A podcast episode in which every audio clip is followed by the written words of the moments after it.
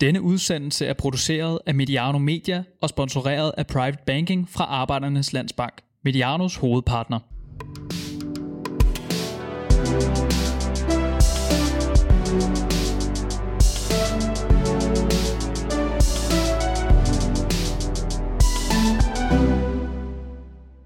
God eftermiddag alle sammen og velkommen på A. anden. Nu bliver det her afslørende den, og jeg har altid siddet på dansk kontor i en, en lækker, eller, eller, eller en lækker loge ude i, uh, i Royal Arena og talt, mens ingen har kunne se os. Uh, og når vi laver Superliga for voksne, så er vi på, uh, på mit kontor eller et studie på, uh, på Mediano. Nu kan I her i rummet se, at alt er skrevet ned.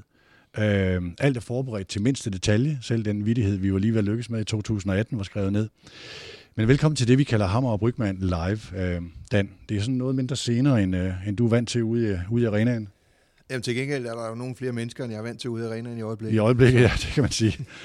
Men vi kan se folk i øjnene, og øh, for jer, der lytter til det her på bagkant, så er vi, jeg tror vi er en 20 mennesker, cirka 20 mennesker i rummet. Folk har tilmeldt sig enten øh, via mediano.nu eller gennem AL i anden. Det var vores måde at lave en udsolgt turné på. En optræden, 20 pladser, og fri entré. Øhm, tror, vi prøver det igen i efteråret, så kan vi sige, når vi, når vi lægger noget på Instagram, endnu en gang på vej på en udsolgt turné, når vi, når vi tager afsted. Det skal handle om Brøndby, og jeg tror, de fleste her i rummet holder med Brøndby, eller er det, er det dækkende hele vejen rundt? Øh, så er det mig, der skal forsøge at agere sådan den, øh, den, øh, den kritiske, når, øh, når Dan analyserer. Øh, men øh, vi er lidt spændt på det her, den og jeg, fordi kan det blive interessant for jer i salen? Kan det blive, øh, kan det blive interessant for lytterne på samme tid? Øh, forløbet bliver som følger. Vi kigger på, øh, på, øh, på Brøndbys mesterskab, kigger på den nyere historie op til mesterskabet. Vi kigger på Brøndby øh, sådan her nu, og på perspektiverne i de år, der ligger nærmest. Altså ikke sådan hele historien, men din, øh, den nærmeste fortid må det være.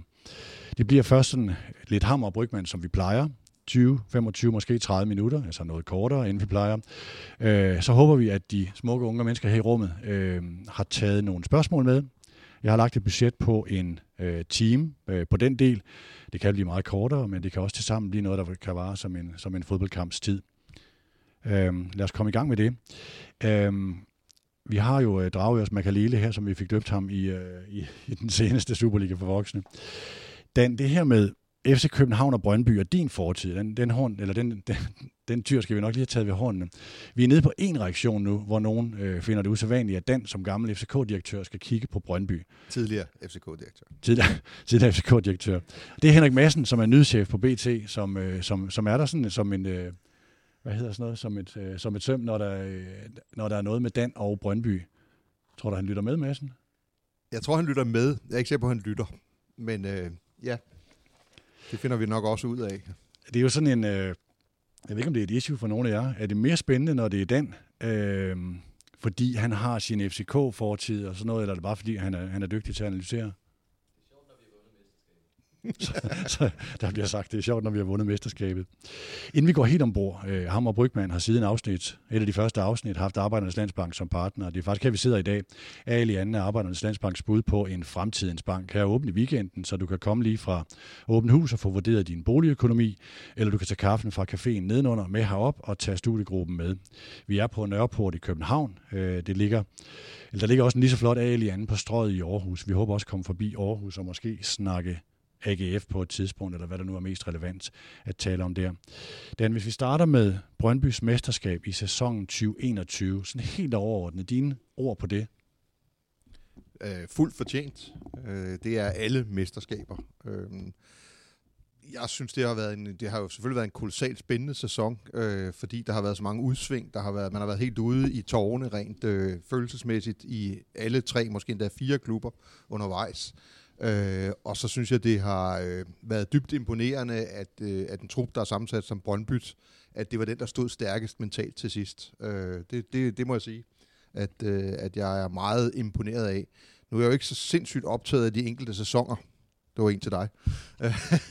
Men mere, hvad det gør ved styrkeforholdet generelt øh, på den lidt længere bane. Og, øh, og der synes jeg, det er rigtig, rigtig spændende, når øh, en, der ikke bruger flest penge på fodboldspillere vinder et mesterskab, øh, for at se, hvad det kan betyde i sådan en strategisk forstand. Og det er også det, jeg håber, vi skal bruge en del tid på her, øh, fordi det er og bliver det, der er interessant også i et Brøndby-perspektiv fremadrettet. Prøv lige at tage, altså lad os, lad os tage fat ved den dimension. Øh, bogen, hvor svært kan det være, som sådan en, øh, dem der er vant til at lytte til det her format, tror jeg kender tankerne omkring det. Altså hvad betyder økonomien over tid, og hvad er det der de strategiske fikspunkter, som man skal kigge på. Hvis du lige filtrerer Brøndbys mesterskab igennem, hvor svært kan det være? Hvad er så det mest centrale? Jamen, det er jo rent faktisk, at man har fulgt en strategi, og så strengt taget overhældet den rent øh, sportligt. Øh, det er i hvert fald den, den gode udlægning, kan man sige. Øh, mit spørgsmål i dag er så, om man har det, eller om der er nogle andre årsager til, at, øh, at mesterskabet de, øh, ligger der, hvor det ligger i år. Det er rigtig, rigtig vigtigt for mig at gentage. Det er et fuldt fortjent mesterskab. Men hvis man skal kigge strategisk på ting, så skal man huske på, at strategi er det, der giver svaret på, hvordan man agerer, øh, når man bliver konfronteret med konkurrence, øh, for at skabe hvad kan man sige, overgennemsnitlige resultater. Og det er det, jeg synes, der er rigtig, rigtig spændende at se på, om Brøndbys mesterskab i år er udtryk for, at man har flyttet sig, om ikke permanent, så i hvert fald strategisk øh, og sådan strukturelt øh, i forhold til den konkurrence, man er udsat for i toppen af Superligaen.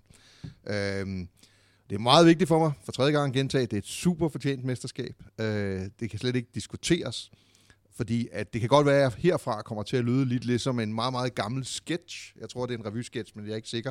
Helt tilbage fra 1957. Nogle af jer har måske hørt men, men den hedder øh, Du er ked af det, eller Du er ked af det, øh, med øh, Hans øh, W. Petersen og Grete Tordal hvor hun sådan prøv, ligesom debatterer... Prøv, prøv lige at kigge rundt, rundt ja. i rummet. Ja, men jeg så på Claus, jeg Claus fanden, der kan noget for 57. altså, nej, nej, men den er jo trods alt blevet fremført sidenhen, og jeg tror, I kender den, hvor, hvor Hans V, han, han, har, han har vundet et, øh, et dollargrin, det er jo, i gamle dage var det en stor bil jo, øh, i et lotteri, og så kommer han hen til Grete Tordal, og så siger hun, du er ked af det, og så siger han, nej, det er jeg ikke, jeg har lige vundet et dollargrin i øh, et lotteri, og siger han, du er ked af det. Tænk på, hvor dyrt det bliver i benzin.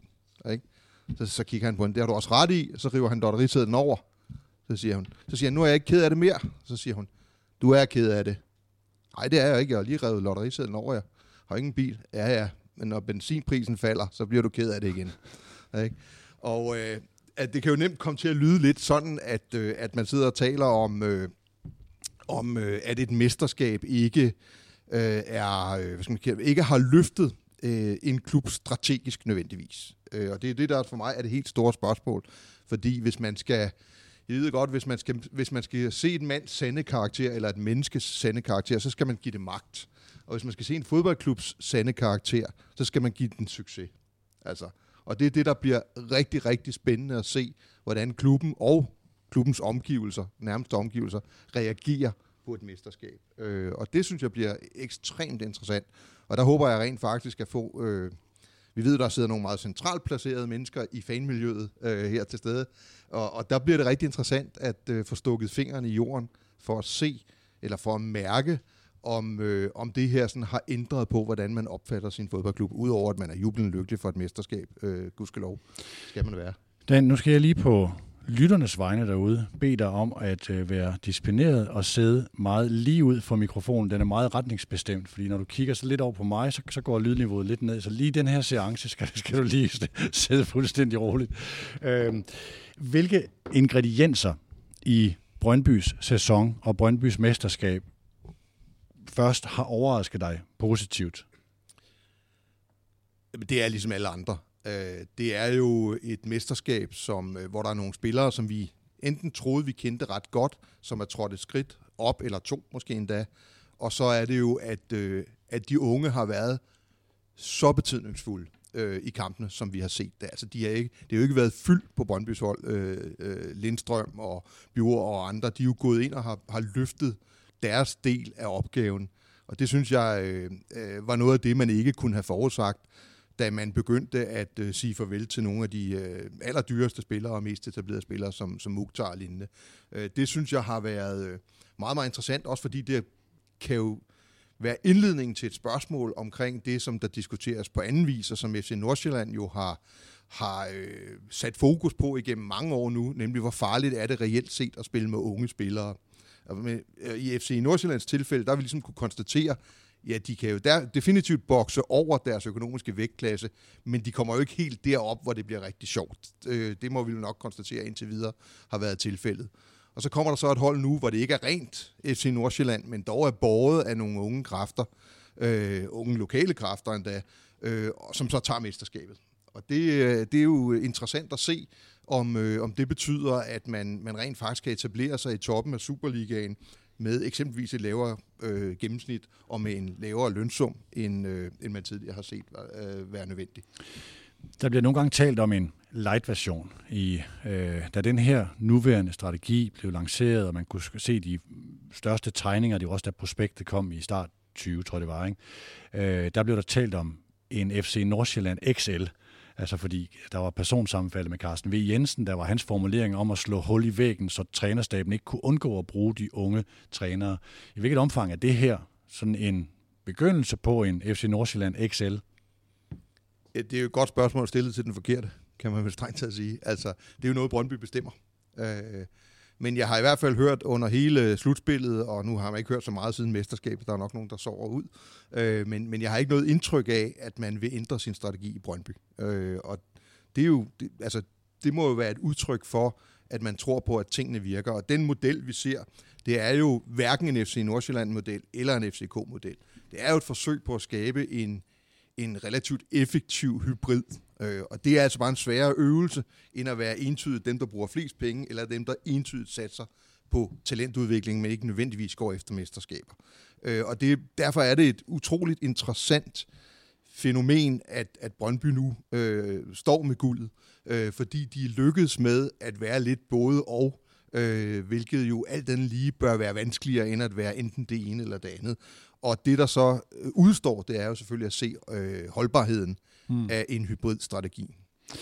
Prøv lige at tage en, øh, en lille overflyvning af tiden fra Aldo Petersens indtog i Brøndby, og det, der blev varslet strategisk der med ansættelsen af Thomas Frank og Masterclass og de der ting, henover at Jan Bæk kommer ind i klubben, og der bliver drejet på nogle knapper og nogle måske andre knapper, til det, der så er blevet, eller er ved at blive eksekveret nu? Set fra min stol og sådan lidt i bagklubskabens øh, klare lys, så er det faktisk en af de vigtigste ting, der er sket øh, for Brøndby, at man jo i øvrigt for anden gang i klubbens historie øh, jo stod med den ene fod i, øh, i graven. Altså, øh, og den tålmodighed, der opstod i forlængelse af det, naturligvis kombineret med, at der har været en ejer, der har været villig til at skrive checksene ud, øh, mens det ikke fungerede rent økonomisk. Øh, de to ting til sammen har jo skabt en levedygtig klub, og måske endda på mange planer en, en stærkere klub, øh, end vi tidligere har set. Øh, fordi dels er der jo en slags økonomisk forsikring i en ejer, der kontinuerligt har skrevet store checks ud, men har gjort det over rigtig lang tid. Altså jeg kan huske lige så tydeligt, at Jan Bæk fik spørgsmålet om, om, om det var sådan en, en 12-måneders ting, at han gik ind, og så sagde han, det er 12 år det kedelige er så, at det begynder vi jo at nærme os, vil jeg bare lige sige til jer. Men, men alt andet lige, så må man jo sige, at, at, at, at mål de rent finansielle termer, har Jan jo været en, en fremragende ejer af, af Brøndby. Øh, det han har fået forærende fra omgivelserne, det er noget, man ikke kan købe for penge. Øh, man kan købe overlevelse for penge, man kan også købe mesterskab for penge, men man kan ikke købe tidligere mesterholds fans grupperingers tålmodighed, så at sige. Altså, og det er jo i sidste ende det, som gør det rigtig, rigtig vanskeligt at være en stor klub, der satser på unge talenter. Øh, fordi det er lidt det samme som en gang imellem kommer man altså til at fejle. Øh, og det er jo så der, hvor man skal hvor man helst ikke skal presses for meget af, øh, af for eksempelvis fans og sponsorer og andet, der kan få en til at træffe nogle øh, relativt irrationelle beslutninger i forhold til at holde sig på den strategiske kurs, som man er slået ind på. Og der kan man sige, så hvis du siger Jan Bæk, hvis du siger tålmodighed i, øh, i fanmiljøet, og så kan du så lægge øh, hvad hedder det, CV ovenpå, øh, som ligesom den daglige garant for, at man prøver at holde sig på det strategiske spor. Og så har man noget, der er rigtig, rigtig interessant, fordi man skal heller ikke glemme, at øh, alle andre sidder jo ikke stille. Altså, der må være voldsom aktivitet i både Midtjylland og, og, og på, øh, på Østerbro, øh, Frederiksberg, i forhold til, øh, hvad skal vi gøre ved det her? Fordi det har jo stillet nogle, nogle grundlæggende spørgsmål, øh, når man får et budget, der vel er tæt på halvt af FC Københavns, øh, kan ende 6 point foran. Øh. Vi kommer tilbage til det med fanmiljøet og tålmodigheden der, som jeg synes er enormt interessant. Men prøv lige at sige, hvad, hvad du ser af ligheder og forskelle fra det, der blev bebudet øh, fra Aldo Petersens, nu øh, sætter jeg bare hans ansigt på det, øh, da, da, da han og, og, øh, og markerne kom ind i klubben på det tidspunkt?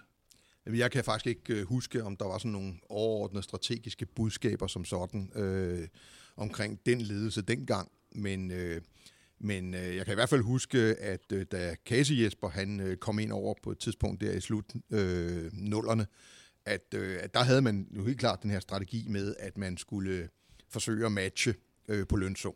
Øh, mm. Og på den måde ligesom fastholde Brøndby i toppen af, af Superligaen. Jeg, er ikke, jeg har ikke en klar erindring om, hvor, øh, hvor øh, Aldo og Anders Bay og, og hvem det ellers var, der var inde over en periode derinde, at, øh, at Jan Bæk for alvor satte sig selv øh, for enden af bordet. Øh, jeg kan ikke huske, om der var en anden strategisk tilgang til det. Men det har jo heller ikke været, øh, hvad skal man sige, ungdomsvejen kombineret, eller den her hybrid øh, version. Altså så kom Sorniger jo ind over, og der skulle rigtig meget svaret jo spille, øh, findes i spillestil. Altså, at man ville gøre ting anderledes nede på banen, men ikke nødvendigvis, at man ikke ville forsøge at øh, have et højt lønbudget samtidig. Altså det, jeg måske hæfter mig ved spørgsmål og lidt, lidt efter, det er, øh, øh, sådan som jeg har fulgt det, har det været der, hvor der var nogle linjer, der flugtede mellem fanmiljøets tålmodighed øh, og klubbens udmeldinger, øh, hvor der faktisk var en usædvanlig resonans, som var et nybrud i dansk fodbold. At det ikke kun var vejen til sponsorer og ny storhed at melde så højt som muligt ud, og melde hockeystave ud. Det var det, der var interessant i det. Og, øh, altså en ting er, at man gjorde det, men det var resonansen i fanmiljøet, jeg synes, der var kolossalt interessant, og som også har været jeg ved godt, man kan ikke generalisere fans og sige, at Brøndby's fans er tålmodige. Men det er i hvert fald noget af det, der har været mest interessant for mig som mange, mange år i jagttager af dansk fodbold at følge. Altså, den dimension, synes jeg, var, var, var interessant dengang, og er det for så vidt stadigvæk, og bliver også interessant, når det her skal følges op og sige, hvad er det så, der sker? Ja, det er jo meget konsistent med i hvert fald den officielle historie, der går omkring, hvorfor Sornikker var fortid i Brøndby. Øh, nemlig, at man, øh, at man ikke ville have at man ikke ville flytte spillere fra masterclass ind. Jeg hørte Troels Bæk nuancere det lidt her for nylig, hvor han talte om, at det var så ny en spillestil, så der var simpelthen ikke talenter på vej ind, der kunne, om man så må sige, passe ind mm. i Sornikkers måde at spille fodbold på. Øh, at han så toppede det med nogle relativt øh, øh, kalde det naive eller dumme udtalelser omkring, at Masterclass ikke havde nogen plads i, øh, i hans måde at, øh, at spille på i Brøndby. Øh, det var selvfølgelig ikke, øh, ikke særligt begavet. Øh, men jeg synes også, det er en af de steder, hvor man kan stille spørgsmålstegn ved, om, om, om den her hybridmodel øh, er bæredygtig til, og nu taler vi jo flere mesterskaber i træk. Jeg siger ikke, at det her er et enkeltstående mesterskab. Men hvis vi taler ind i, hvem har de bedste forudsætninger for at blive den dominante fodboldklub i Danmark, øh, og hvem må nøjes med at vinde mesterskaber, når en eller to større klubber, øh, eller i hvert fald klubber, der bruger flere penge på deres fodboldspillere, øh, kikser. Øh, og, øh, og der synes jeg, det er interessant, fordi at, at Masterclass har jo været en del af fortællingen. Øh, talentudviklingen har været en del af fortællingen omkring det her mesterskab, som vi lige snakkede om lige før. Og øh, så må man jo kigge på, hvordan ser den pipeline ud ned igennem Brøndby system. Og, øh, og der har FC København de sidste to-tre år, måske en lille smule umærkeligt, slået ind på en kurs, der godt kan være et alvorligt anslag mod Brøndbys mulighed for at, øh, at lykkes som hybridklub. Øh, væsentligt borget også af unge talenter. Fordi FC København de er steppet voldsomt op på at købe Skandinaviens største øh, U15 og U17-spillere ind. Altså, øh, Øh, og her taler vi om dem, der har et meget stort videresalgspotentiale, og selvfølgelig også øh, øh, alternativt spiller et, et år eller to på førsteholdet med meget, meget høj kvalitet. Og det bliver jo rigtig spændende at se, om, øh, om pipelinen for Masterclass øh, er lige så solid i de kommende år, som den har vist sig at være de sidste halvandet to øh, sæsoner. Mm.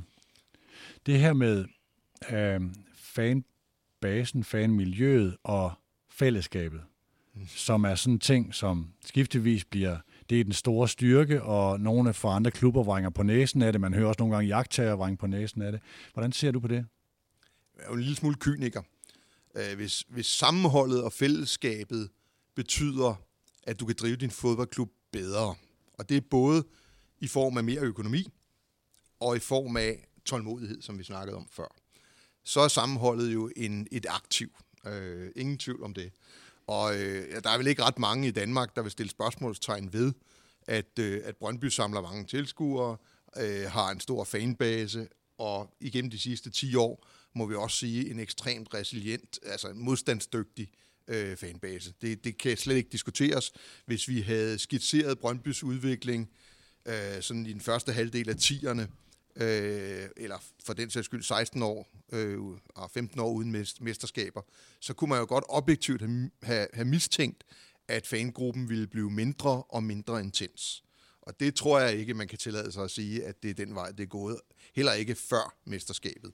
Øh, og nogle gange er modstand jo, og, og endda ultimativ modstand, øh, tvivl om fremtiden, det kan jo være en enorm stærk kraft, øh, som kan kitte øh, et community endnu mere sammen, eller næsten altid gør det, hvis det jo et, øh, hvis det jo et har den relativt øh, fornuftigt udgangspunkt. Øh, og det er et af de aktiver, Brøndby har nu. Det er der jo ingen tvivl om. Også i økonomisk forstand. Hvor vigtigt er sådan et mesterskab i forhold til, at nu, øh, nu kigger jeg ikke rundt på, øh, på folk, der er på min alder. Øh, det er stadigvæk for, for, for, forholdsvis yngre folk, men der, der skal resultater ofte til for at vedligeholde den her base. Og nu øh, Øhm, det her med tallene. Altså Brøndby har de højeste seertal, har nogle rigtig gode tilskuertal. Når vi laver udsendelser, så er der AGF kan måske matche øh, Brøndby i forhold til, hvis vi laver noget på YouTube eller sådan noget, men Midtjylland er jo som en Mølensten ville have sagt, fucking miles away i forhold til interesse i fanbase. Det kan godt være, det er bare fordi, de ikke kan lide Mediano, det skal jeg ikke turde sige, vel? Men der, der er voldsomt store forskelle i tal, og det er jo det, som sponsorer også kigger ind i, og tv-stationer kigger ind i. Det afspejler sig i de tv-penge, man får, fordi det er et meget, øh, hvad skal man sige, et, øh, et, en, en meget lojal fanbase, men som også er meget, meget dedikeret og er i deres medieforbrug, det, det kan man se på alle mulige medieplatforme, er meget højfrekvente i forhold til, de sluger alt, hvad der kommer næsten. Ja, man kan sige, at hvis du har spurgt mig for 20 år siden, hvad det ville betyde for en fodboldklub, eller lad os bare sige for 16 år siden, øh, som tidligere var vant til at vade i mesterskaber, øh, at den ikke ville vinde et mesterskab de næsten 15 år. Vil det betyde, at fanbasen ville blive større eller mindre, for nu at sådan gøre det meget, meget enkelt? Så vil mit, mit instinktive svar være, at den vil nok ikke blive større, i hvert fald. Øh, der er nogle bevægelser på gang, og har været det de sidste 5, 6, 7 år i europæisk fodbold som sådan, kulminerende på på, på, hvad skal man sige, på, på negativ vis med Super League-udviklingen her, hvor, der, hvor, det, hvor det ligesom er blevet, det er blevet revitaliseret, at man følger et fodboldhold af andre årsager end fodboldresultater. Altså, øh, og det, øh, det er også en måde at realisere sig selv som fodboldfan på, at man ikke bare holder med dem, der vinder, men med dem, man altid har holdt med, for eksempel. Altså, jeg har jo stadig sæsonkort i Sundby Idrætspark, øh, og det er begrænset, hvor, hvor ofte vi, Øh, ikke bare vinder, men scorer. Altså, så øh, hvad hedder det? Øh, så, så den der sådan old school indgangsvinkel til fanskabet, som i en periode var, synes jeg, en lille smule til diskussion nogle steder. Vi så for eksempel, når man kigger på international fodbold, at, at unge mennesker var fan af fodboldspillere. Altså øh, Ronaldo øh, især, som jo har trods alt har flyttet lidt klub rundt. Øh, og, og, og, og der begyndte jeg at blive sådan en lille smule bekymret, øh, fordi at, øh, at hvis det er den enkelte spiller frem for klubber, som, øh, som man bygger sit fanskab på, så, vil jeg ikke, så kan jeg ikke rigtig se, hvor det vil ende inde øh, for klubfodbolden. Men, men den her bevægelse, øh, vi ser den jo også, at altså, i Bundesligaen, altså, hvor man ser meget sådan, stærke fanbaser, og hvor det, hvor det handler netop om det der sådan med at være fan øh, for altid, stort set. Øh, og det er jo noget, som gør, at det aktiv, som, som man må sige, at når man har været igennem de ting, som Brøndby har været igennem de sidste 10-15 år, øh, så må det være en rar forsikring at have, at, at, at, øh, at fanbasen er øh, bestemt ikke blevet mindre og formentlig blevet større.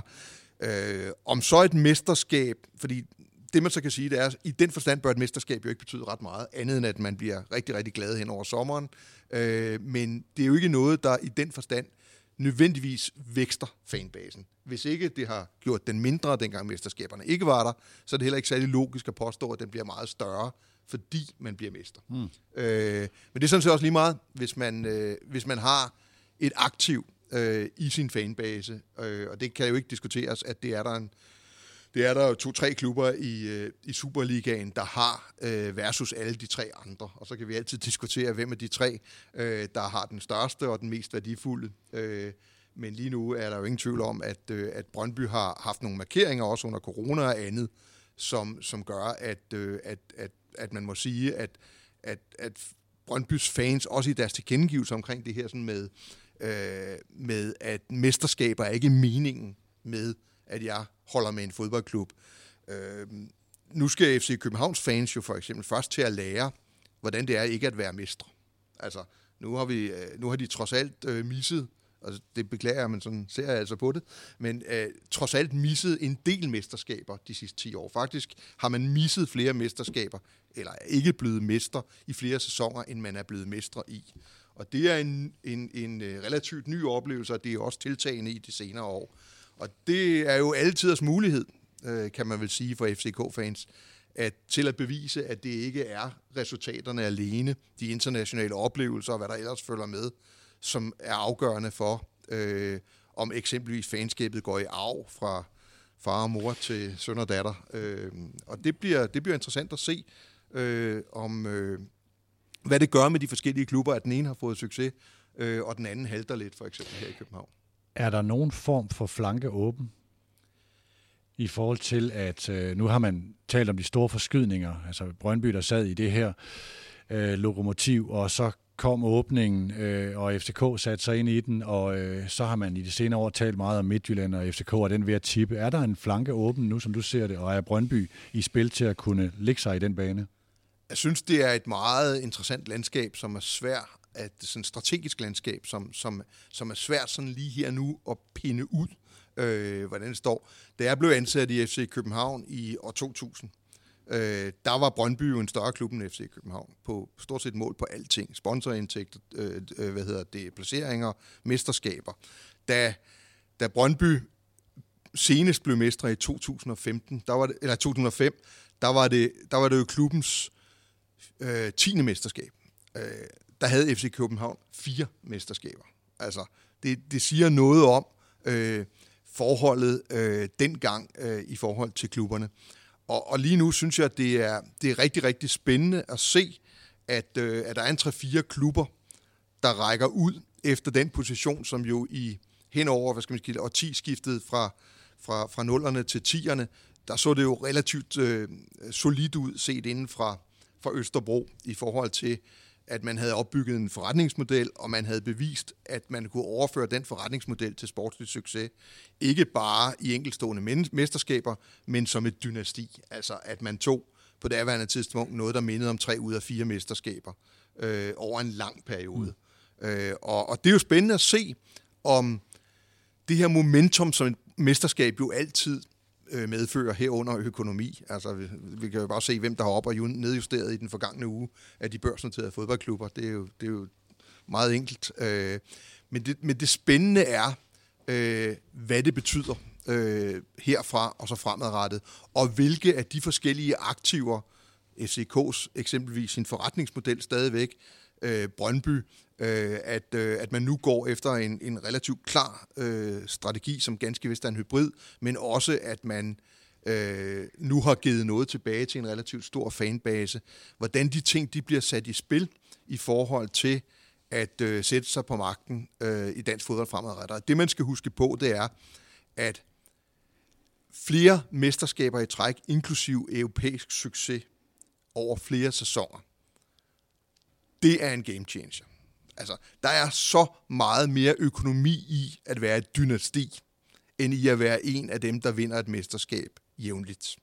Altså, og det er den, den første store udfordring til FC København kom jo fra Midtjylland, der prøver at gøre tingene på en lidt anden måde. Det er uafklaret, om de har fundet de vise sten, vil jeg godt sige, i forhold til øh, at, øh, at, vippe, eller at indtage den her dynastiposition. Og nu kommer Brøndby så og får succes med en model, hvor man altså bruger langt færre penge, men samtidig så nu får tilført rigtig meget kapital.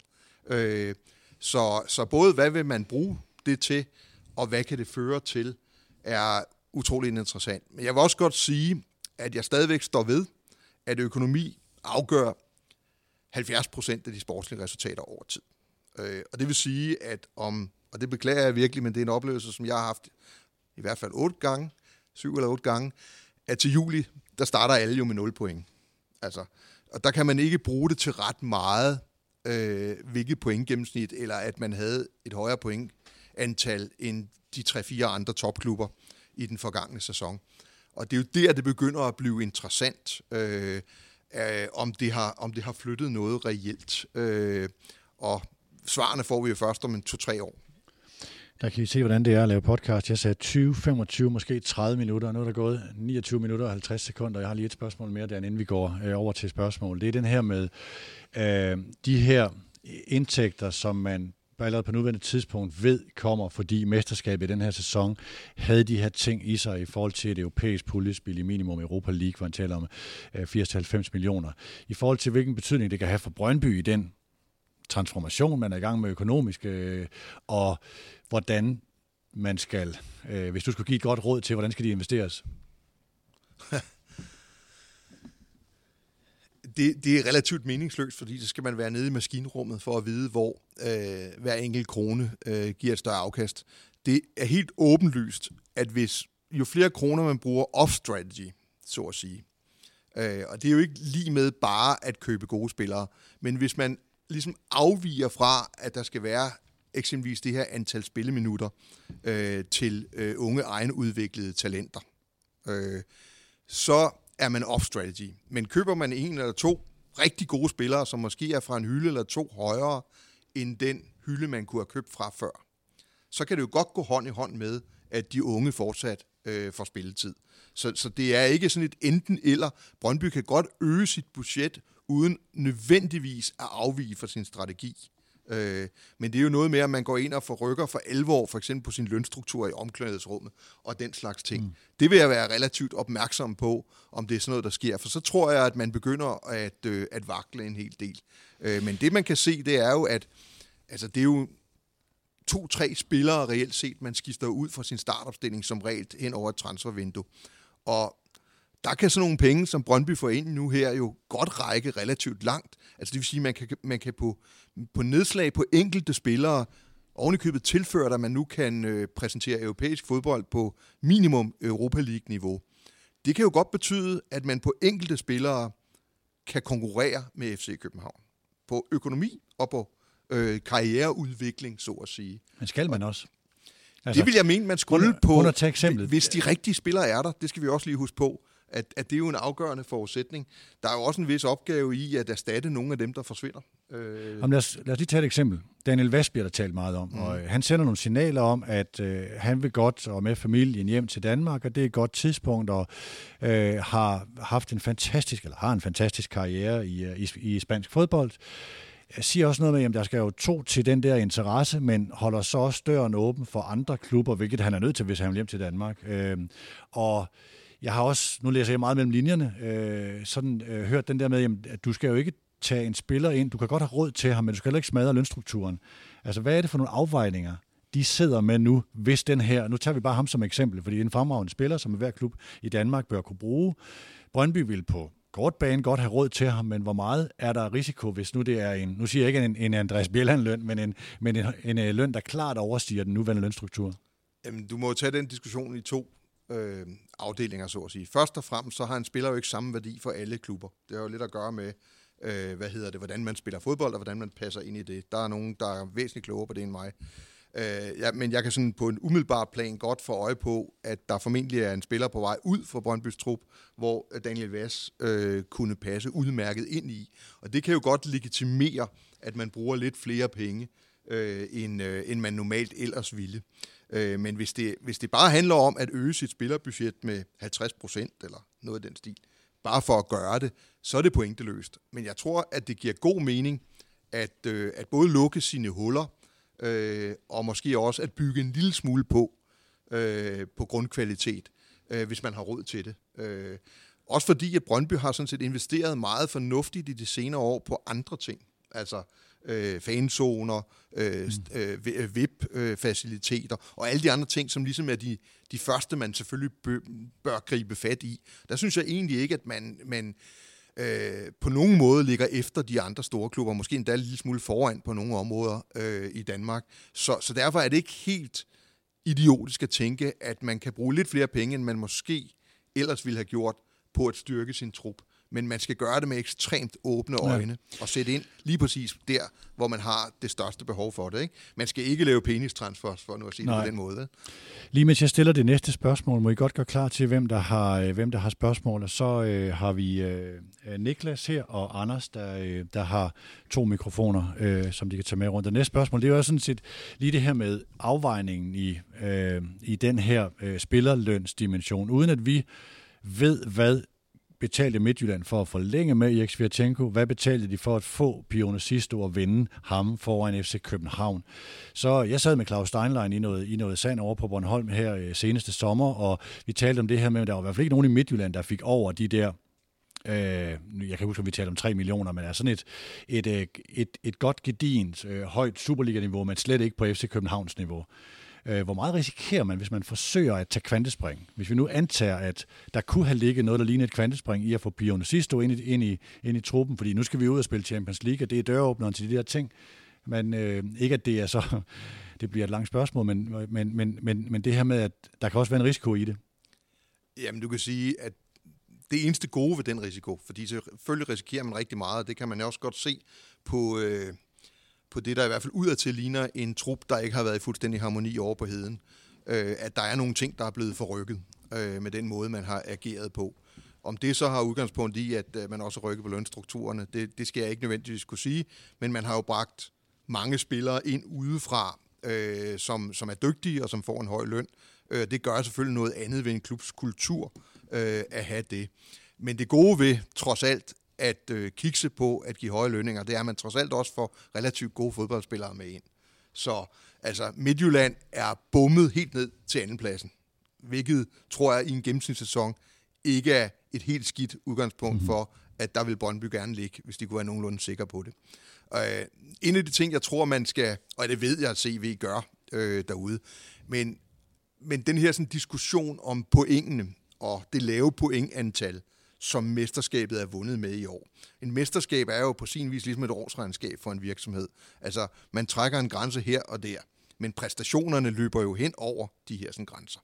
Og det, der jo er signifikant ved den her sæson, ud over corona, som jeg rent faktisk godt mener kan være en del af forklaringen på, ikke nødvendigvis, at altså, jeg vil jo tro, at Brøndby var nogle af dem, der ville være blevet hårdest ramt af, at hjemmebaneeffekten øh, forsvinder.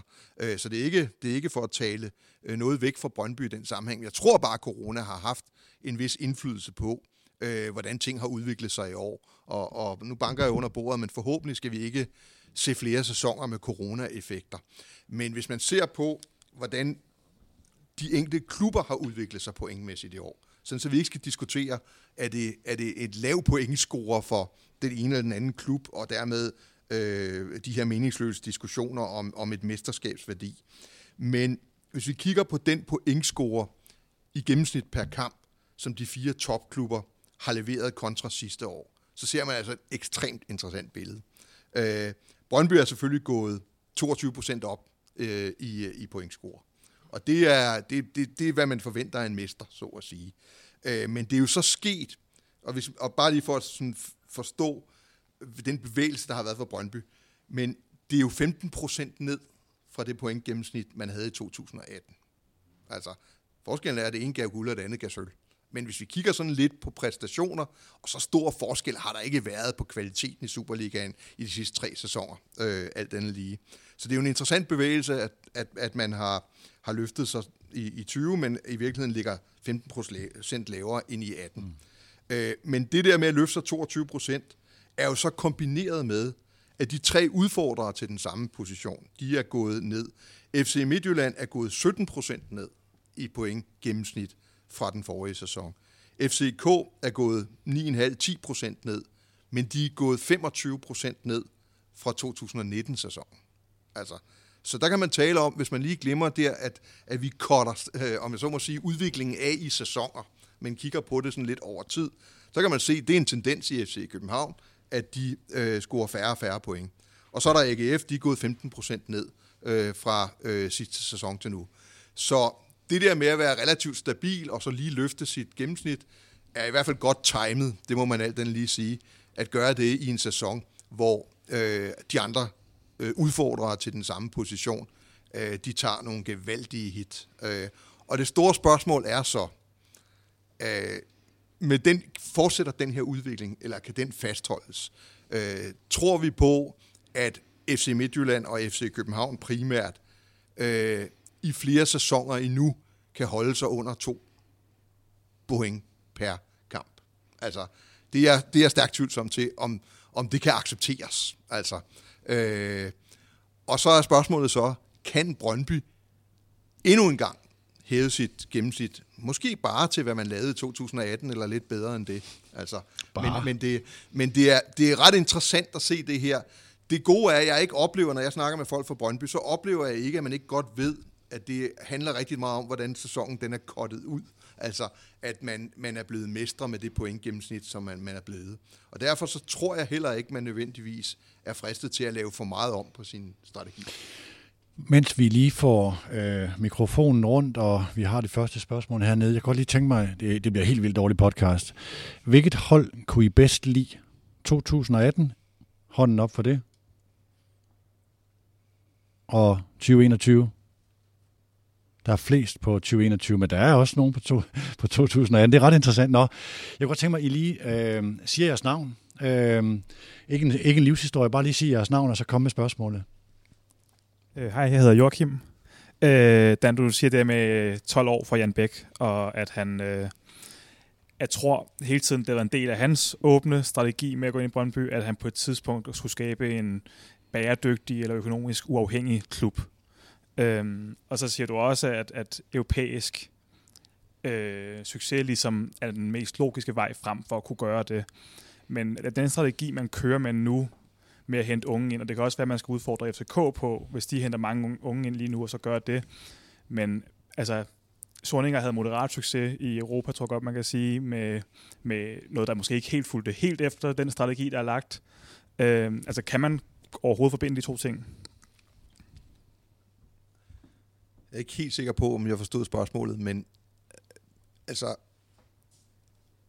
indtægterne ved at være internationalt succesrig som en dansk fodboldklub, er uproportionalt høje i forhold til bare at have succes herhjemme. Så øh, det er selvfølgelig meget smart at blive mester, fordi så kan man holde nogle af de andre for at få de her store internationale øh, indtægter. Øh, men, men det er jo den position, man skal gå efter. Øh, og jeg er simpelthen ikke fodboldkyndig nok til at vide, om den trup, man nu sender ud til Champions League-kvalifikation, øh, og som jo definitivt minimum skal spille Europa League-puljespil, øh, øh, om... Øh, om den, kan lave, om den kan lægge så meget mere på økonomisk, end det man får automatisk, men det er nu heller ikke så ringe, vel? Øh, så, så jeg synes, det bliver, det bliver rigtig spændende, fordi at når man først får smag for de der ekstra 100 millioner, ved lige at have flere point end de andre øh, i maj, altså så, øh, så er det jo faktisk den nemmeste måde. Altså det, det vil, jeg tror godt, jeg ved, hvordan Ole, vil, Ole Palmo ville se ud, hvis Jan Bæk ringede ham op og sagde, der er jo også en anden vej, og det er, at vi øger vores sponsorindtægter med 120 millioner. Altså, øh, så vil man nok øh, tro, ah, men så, så er det måske nemmere at prøve at blive danske mestre igen. Ikke? Øh, og det er jo de slags dilemmaer, man kommer til at sidde i, når man, når man først får pengene mellem hænderne. Øh, CV sagde noget meget klogt her forleden dag. Øh, han siger rigtig meget klogt, øh, og han siger faktisk meget mere, end han gjorde, dengang han var kollega med mig, i hvert fald offentligt. øh, hvad hedder det? Men han sagde noget meget rigtigt. Han sagde, alle de millioner, der kommer, nu det er ikke de direkte citat, men alle de millioner, der kommer nu her til efteråret, det er indgangsindtægter. Altså, hvis vi øger, hvis vi øger lønbudgetterne, fordi spillerne de skriver under på flereårige kontrakter, så øger vi jo vores omkostninger i flere år fremadrettet. Og det er meget godt øh, udtryk for det dilemma, at Brøndby sidder i lige præcis lige nu. Altså, øh, man kan sige, hvis man løfter det helt op i det store billede, eller i det store øh, perspektiv, så er det jo sådan set lige meget, hvis man kunne være sikker på, at regningen den blev betalt. Så havde det måske nok været meget sjovt at prøve. Ikke? Mm. Men hvis man har det som en klar øh, forudsætning, ikke bare fordi ejeren siger det, han har jo trods alt lånt penge flere gange, men ikke han vil gøre det igen. Nu har han jo også smagt champagne. Øh, hvad hedder det? Men hvis man, hvis man gerne vil være en klub, der holder sin strategi, og som er i økonomisk balance, og hvis man tror, at det er væsentligt for for eksempel fansen opbakning på en lang bane, altså, øh, så er det jo rigtig væsentligt at tænke sådan, som CV siger, at øh, nej, øh, vi skal ikke satse alt for meget efter at spille Europa League eller Champions League øh, til næste sæson igen. Øh, fordi så bliver vi utroværdige. Og noget af det, der er sket i de senere år, det er, at de der klubber, der er utroværdige, de har sværere ved at øh, hvad hedder det, skaffe den opbakning. Og det tror jeg bare med den udvikling, der er i vores samfund som sådan, øh, hvor øh, altså, den pæne udgave er vel, at man bliver, man bliver mere og mere bevidst øh, omkring, hvad ting foregår, øh, og skal foregå på den rigtige måde. Øh, øh, hvis det går for langt, så kan det blive virkelig svært at navigere i. Men, men der er jo en pointe i at være troværdig, klimamæssigt, fodboldmæssigt, alt muligt andet. Og det, øh, det er rigtig, rigtig øh, væsentligt, at, øh, at Brøndby vægter det lige så højt. Men altså, enhver forretning, der omsætter for, tror jeg, i normalt over 180 millioner kroner, og som jo er i, er i, hvad skal man sige, i spil til at kunne hente 100, et sted mellem 100 og 200 millioner kroner. Altså, øh, det er et reelt forretningsmæssigt dilemma, mm. og det er ikke, det er ikke givet, at det rigtige svar er nej til at række ud efter dem. Altså, øh, det vil jeg godt sige. Øh, så det bliver sindssygt spændende at se, dels om, hvad man bliver fristet til at gøre, om man holder sig strategien, men også om det er bæredygtigt at kunne række lidt ud efter dem, hvis jeg nu skal sige det pænt. Nu har Joachim for længst mistet mikrofonen. Var det, var det svar på spørgsmålet? Det er godt, så har vi et, et spørgsmål herovre. Ja, jeg hedder Daniel, øh, og mit spørgsmål går også lidt til Europa, øh, og, og så blev jeg lige inspireret til til spørgsmål her af, af dit svar. Øh, og det kan man sige, det europæiske spørgsmål, som jo, vi jo desværre ikke rigtig har været for at, og stille os selv i noget tid rigtigt i Brøndby, det er jo sådan, hvordan bliver vi en succes i Europa og i et europæisk gruppespil? Er vores spillestil en forhindring? Er vores øh, hybridstrategi en forhindring? Hvad, hvad skal der til? Det er jo et af de væsentligste spørgsmål, vi skal stille os her i den her off-season. Og øh, det spørgsmål, jeg lige blev inspireret til dit svar, det er, hvor meget af vores strategi i grunden lige i øjeblikket afhængig af, at vi har CV ude i Brøndby, mm. som der er en stor troværdighed og tiltro til at have styr på det her. Men hvis han nu skiftes ud, vil der så være den samme tiltro fra direk- nye direktionsgang fra Jan Bæk øh, og så videre? Altså, jeg synes, I har en bestyrelsesformand, som har vist sin kærlighed til klubben øh, økonomisk, øh, og i øvrigt også på andre måder, og som har været på en, måske ikke så stejl lærerkurve, men på en lærerkurve, øh, og er et, et rigtig godt og interessant sted henne i øjeblikket, alene ud fra, at Brøndby rent faktisk har fulgt den strategi nu i halvandet års tid. Øh, den er så blevet personificeret og implementeret ved CV, vil jeg gætte på. Jeg kender jo ikke øh, øh, hvad hedder det, beslutningsgangene, men sådan virker det jo i høj grad. Øh, og det er klart, at i hvert fald i en fase, hvor man ligesom er personliggørelsen øh, og implementeringskraften af en strategi, man tror på, så er man vigtig. Øh, og hvorvidt der var en risiko forbundet med, at CV kom et andet sted hen, øh, det vil der selvfølgelig være, men det kunne jo også godt være, at man havde set lyset i Brøndby, hvis det er lyset, og at man vil være i stand til at kunne forfølge en strategi, øh, personuafhængigt. Det er jo i virkeligheden der, man helst skal hen, hvis vi nu skal være ærlige. Jeg tror ikke helt, man er der endnu. Og, og CV er jo Danmarks mest rutinerede sportsætter, fodbolddirektør, om du vil, og har været i lige præcis hver ende af den her sådan, strategiskala for fodboldklubber, altså outspent-modellen i FC København, øh, og, øh, og hvad hedder det, talentudviklingsfokusen, øh, talentfabrikken i FC Nordsjælland. Øh, og det er jo ekstremt lærerigt øh, at, at have været begge steder. Fordi den CV, jeg kendte i FC København, han var ikke 100% overbevist om, at 19-årige spillere øh, var en god idé, hvis man skulle klare sig godt i Champions League. Øh, til gengæld så oplevede han jo op i FC Nordsjælland, at det var lige meget, hvem man sendte ind, så kom der bare en ny på 17 år. Ikke? Så, så det, har jo, det har jo givet et balanceret syn på, øh, hvad man rent faktisk kan. Så øh, med hensyn til, til det første øh, kommentar, du havde omkring det her sådan med at klare sig ude i Europa, Øh, Øh, altså, jeg sidder sådan lidt og tænker, hvis jeg kigger rent økonomisk på det, hvis man skal klare sig så godt, som FC København jo har gjort trods alt i de sidste 15, måske ikke i de sidste, men i en periode på en 13-15 år, så kan man sige, betyder det i virkeligheden noget, om man bruger 165 millioner kroner om året på sin spillertrup, eller om man bruger 90 millioner kroner på den om året, når man alligevel møder nogen, der, spil, der bruger 350 eller 4,2 milliarder. Altså, det er et åbent spørgsmål, vil jeg godt sige. Der er ingen tvivl om, at forskellen på 90 millioner og 165 millioner er større per krone, end den er imellem 165 millioner og 4,2 milliarder. Altså, øh, men, men, øh, men har det den helt store betydning? Jeg tror, det, der tror jeg, svaret ligger rigtig meget i organisering på banen. Altså, det er klart, det kan man ikke gøre uden transferstrategi, der hænger sammen. Øh, men det er jo en af de ting, som, som Ståle løste fra FC Københavns vedkommende.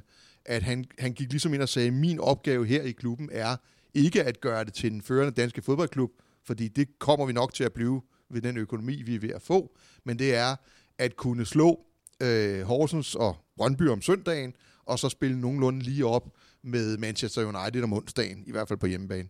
Øh, og det, der, sådan, det er at strække et holds ressourcer, at skulle kunne begge dele.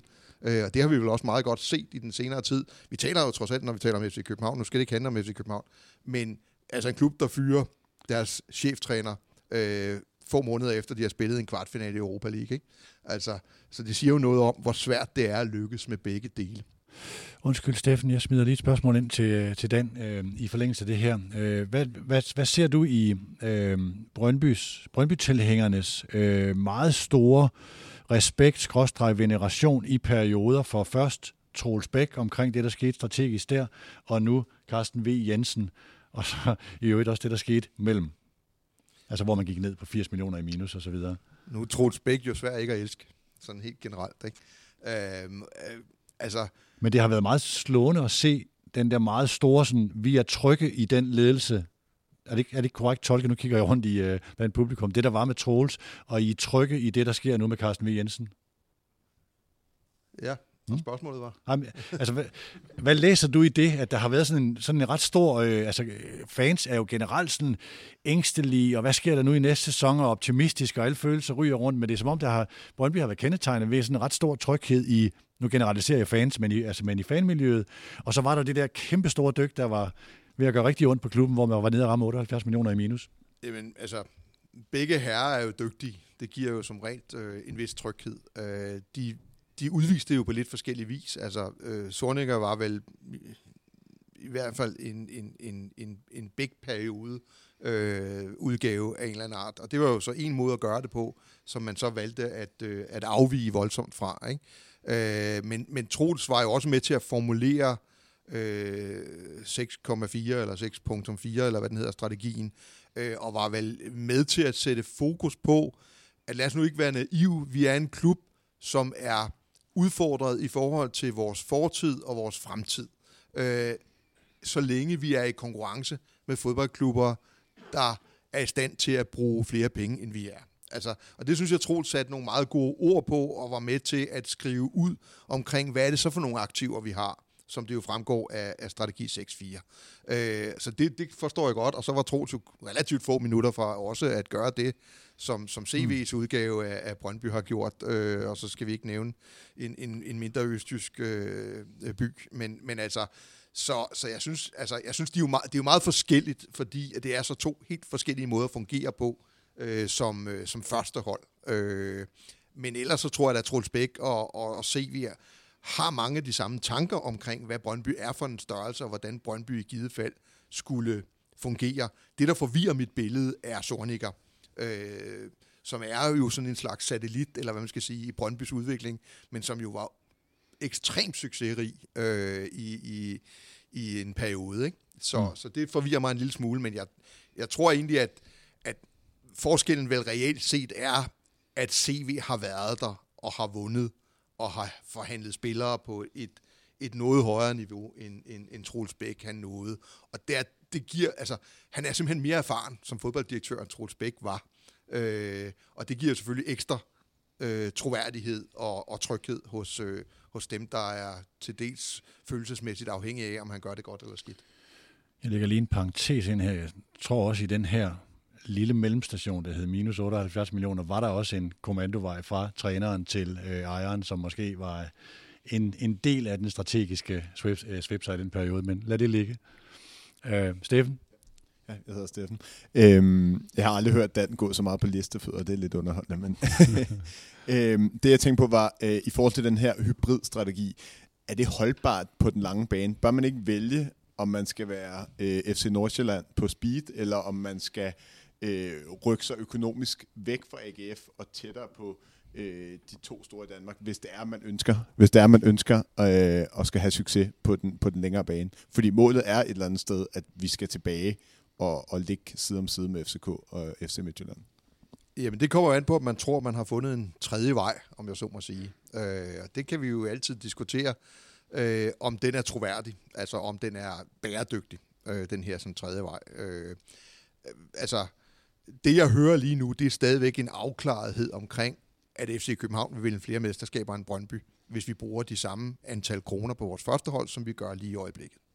Øh, det er nok tilføjet lidt, at, at men så forventer vi nok alligevel at vinde nogle mesterskaber, men ikke så mange som dem, der bruger flere penge end os. Det synes jeg er en meget realistisk tilgangsvinkel til det. FC Nords, eller hvad hedder det, Brøndby har nogle forudsætninger, som Nordsjælland ikke har.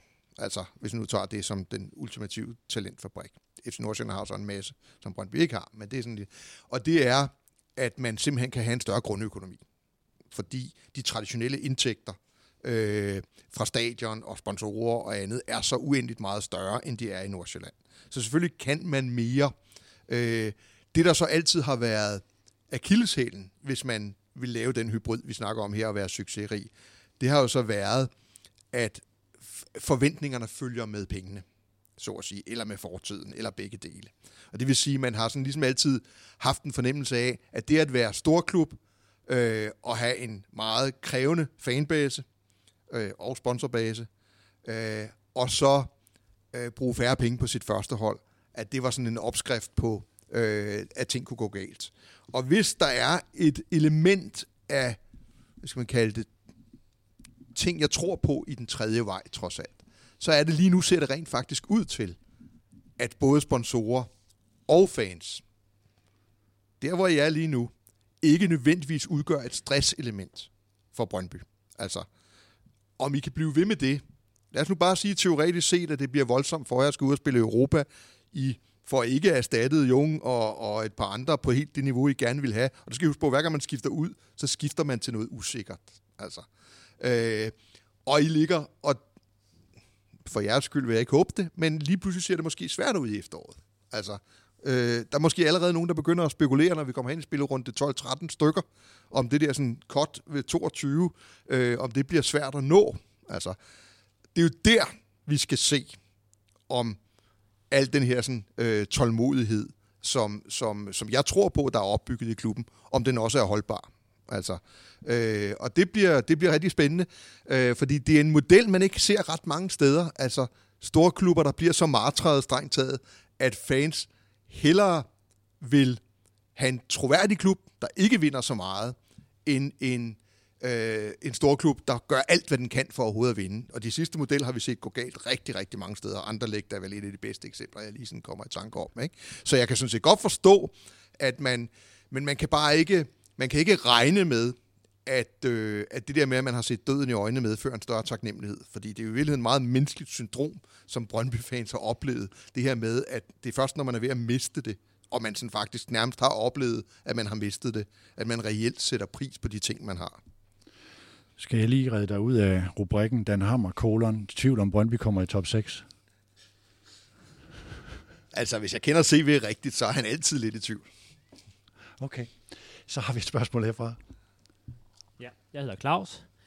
Øhm, og fra tid til anden, så hører man jo om, at øh, jamen Jan Bæk han vil måske sælge klubben, eller gøre klar til at få en medinvestor ind. Øh, hvordan, øh, hvordan er timingen for det, sådan lige nu med et mesterskab og Europa på vej i forhold til... Øh... Hvis man ser på de klubber, som bliver handlet, så er der jo et, øh, et, år, hvad skal man sige, et, et bemærkelsesværdigt fravær af klubber med de karakteristika, som Brøndby har.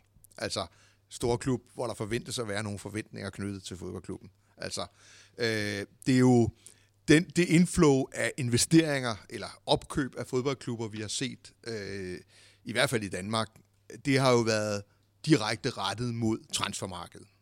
Og i virkeligheden har der jo været en lærer, som siger, at man udvikler rent faktisk spillere bedst lidt væk fra toppositionerne. Altså når det bare handler om at tjene penge på dem, for at få dem hurtigt videre.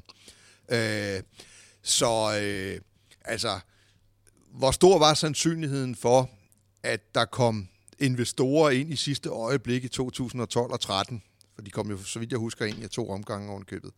At, øh, og at det endte med en, en øh, hovedejer, som har brugt så mange millioner, som Jan Bæk har brugt lige siden. Den var jo ikke særlig stor, men det skete.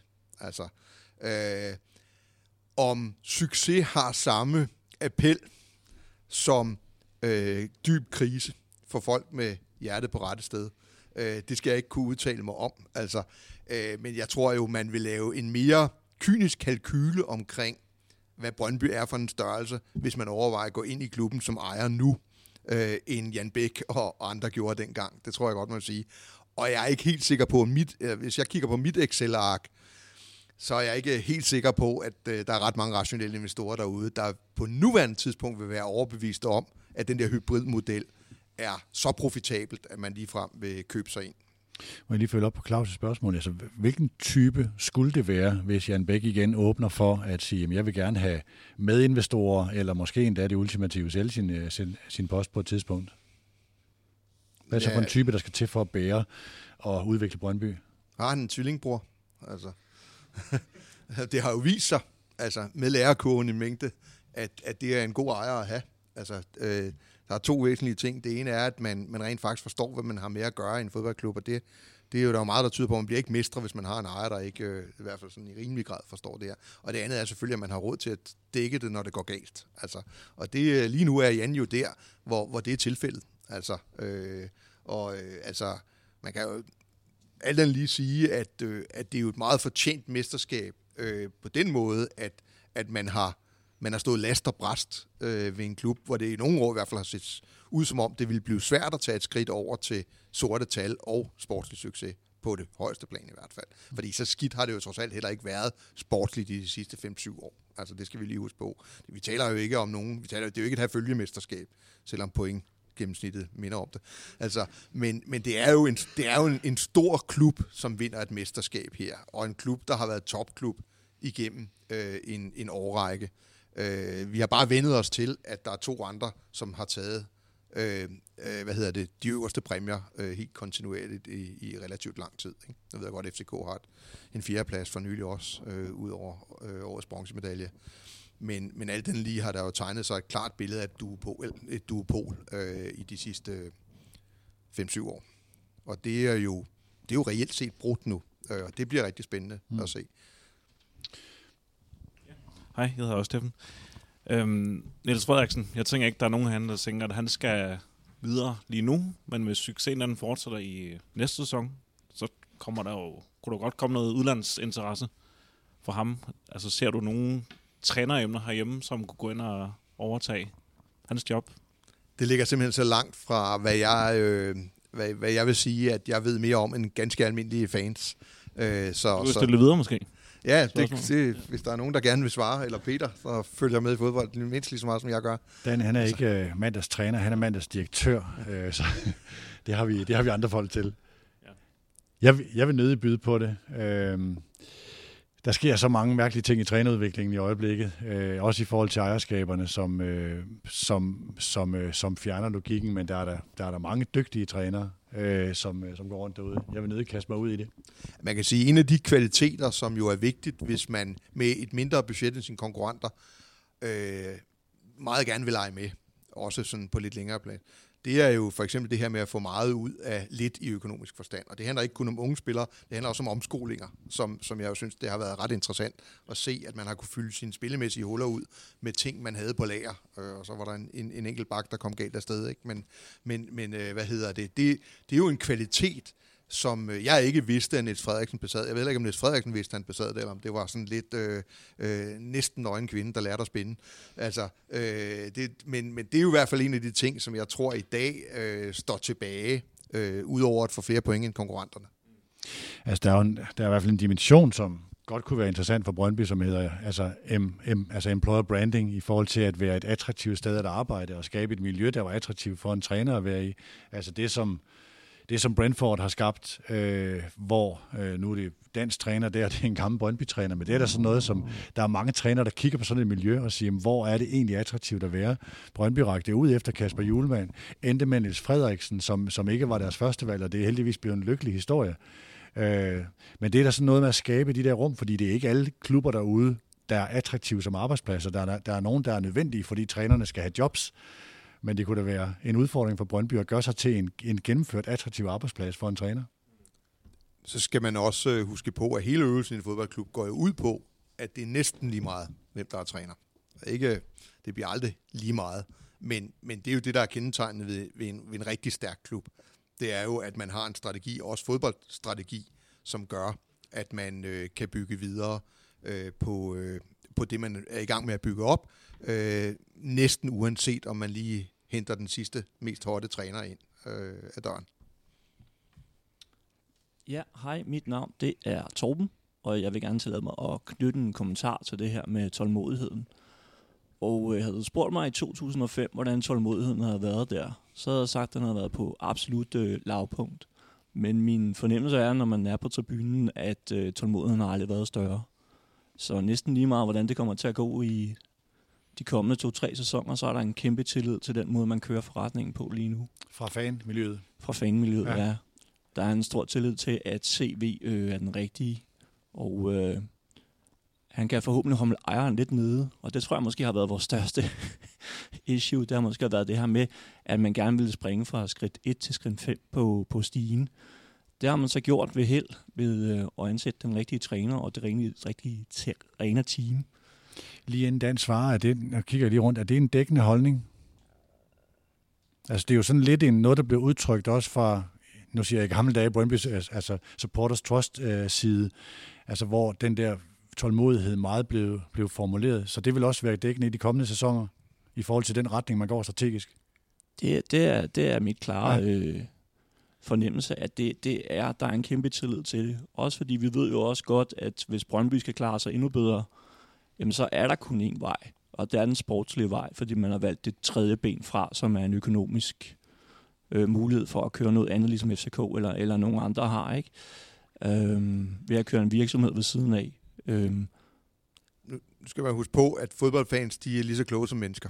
Altså, øh, og det, der motiverer os, det er jo alt andet lige, hvis vi kan se, øh, at noget virker. Eller hvis alternativet er værre. Altså, og jeg tror, at begge dele er i spil øh, for Brøndby-fans tålmodighed i øjeblikket. Altså, I oplevede, at alternativet var værre. Altså, det, der, jeres klub kunne være forsvundet, om jeg så må sige. Ikke? Og nu har I så både i 18-sæsonen og i år øh, oplevet, at uden at matche de to mest øh, lønforbrugende øh, fodboldklubber i Danmark, øh, har I kunnet spille med i toppen, og nu har I taget et mesterskab. Øh, det spændende er jo, hvad det gør ved jer. Altså, øh, det er den ene del af det store usikre element i det her. Det andet er selvfølgelig, hvad gør Brøndby? Og det tredje er, og det skal I jo ikke glemme i den her sammenhæng, hvad gør Midtjylland, og hvad gør FC København? Fordi begge to har både muligheden og redskaberne til at gøre det her til en enkeltstående sæson for Brøndby. Øh, og, og, og det kommer så til at gøre noget ved jer igen. Altså, øh, og det bliver ekstremt... Øh, altså, jeg, jeg synes faktisk, det er, det er interessant at se, hvad der sker hen over sommeren i Brøndby. Øh, men det er ikke nær så interessant som måske se, hvad der sker hen over sommeren i både FC København og FC Midtjylland. Og, og man kan sige, at den sæson, vi lige har gået igennem her, hvis man på forhånd skulle have sagt, hvornår er det sandsynligt, at en af de klubber, der bruger flest penge på deres fodboldhold, ikke er oppe i toppen af deres cyklus, om jeg så må sige. Så ville det nok ikke have været, altså inden sæsonen ville det nok ikke have været så svært at sige, det kunne godt være den her sæson. Øh, jeg tror, at det, der er det overraskende den her sæson, det er, at de begge to øh, ikke præsterer øh, på et niveau, som deres lønsum tilsiger. Altså, øh, og den situation, uanset hvor godt Brøndby ellers gør det, hvis de holder deres strategi, og med det mener jeg strengt taget, øh, ikke går med i et lønkapløb for alvor. Måske på enkeltstående spillere, men ikke sådan over en bred kamp. Øh, og det man så skal spørge sig selv om, det er, er det sandsynligt, at dels AGF ikke får fat i et eller andet, fordi de er relativt tæt på, trods alt. Og så er det sandsynligt, at både FC Midtjylland og FC København igen øh, kigger samtidig.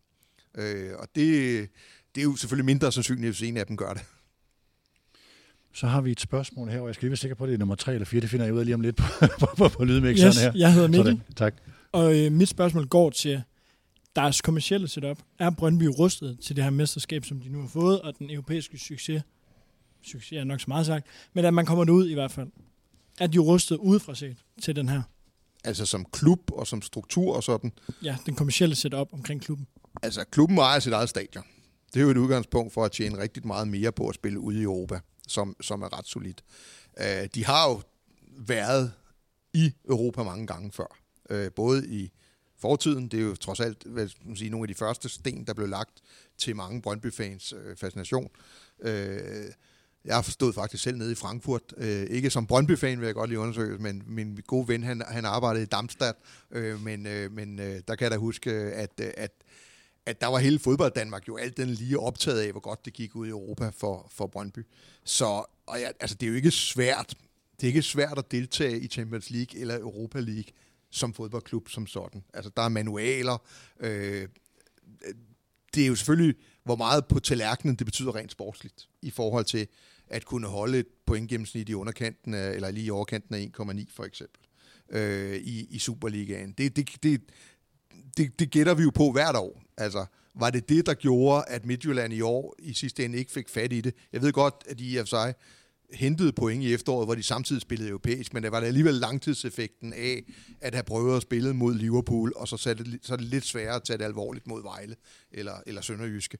Øh, det ved jeg jo ikke. Men, men klubben som sådan er fuldt klædt på, øh, og det vil jeg sige, at det vil AGF også være. Jeg ser ikke nogen danske klubber.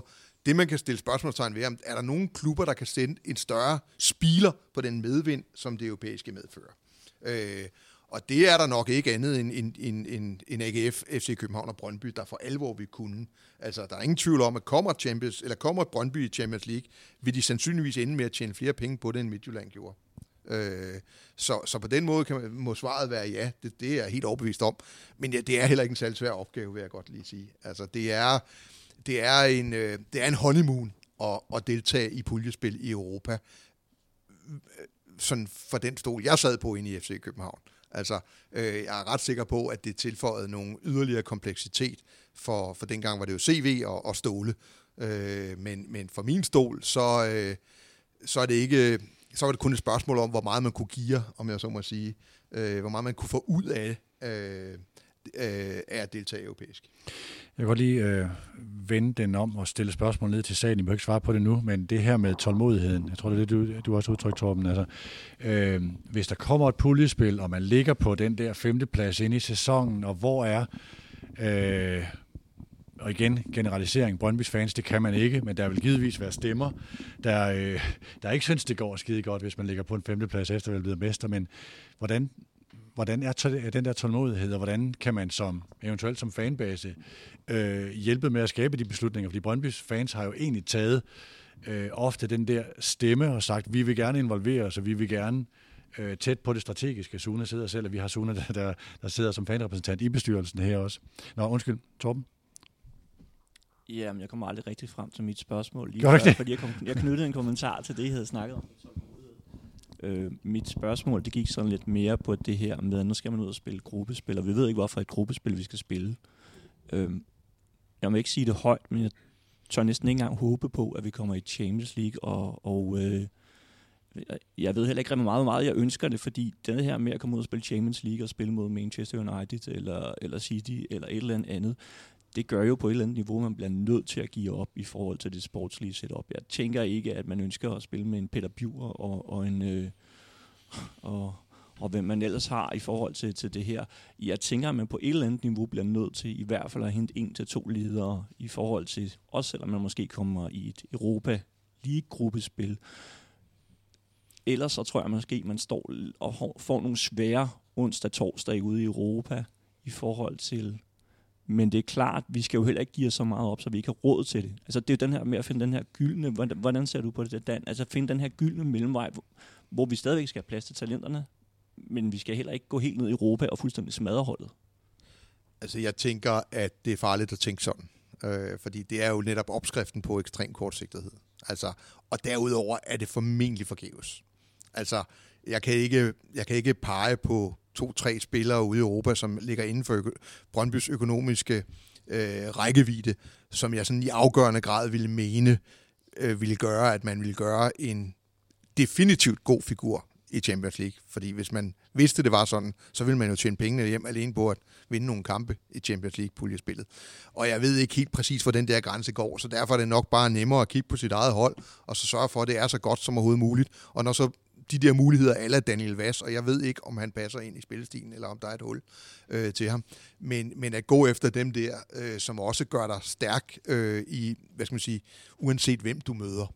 Øh, det andet er meget mere, tror jeg, et spørgsmål om, hvordan man spiller. Altså, hvor, hvor, hvor, hvor meget man er indstillet på at undgå at tabe 6-0 og så måske endda holde kampene i live så længe som overhovedet muligt, og så måske endda stjæle øh, øh, en uafgjort eller, eller en 1-0 sejr, som jo langt hen ad vej, så jeg tror, det, er, det var der over 30 kampe FC København, internationale kampe, som FC København kom op på, hvor der ikke blev scoret mere end et mål imod dem i, i hver kamp.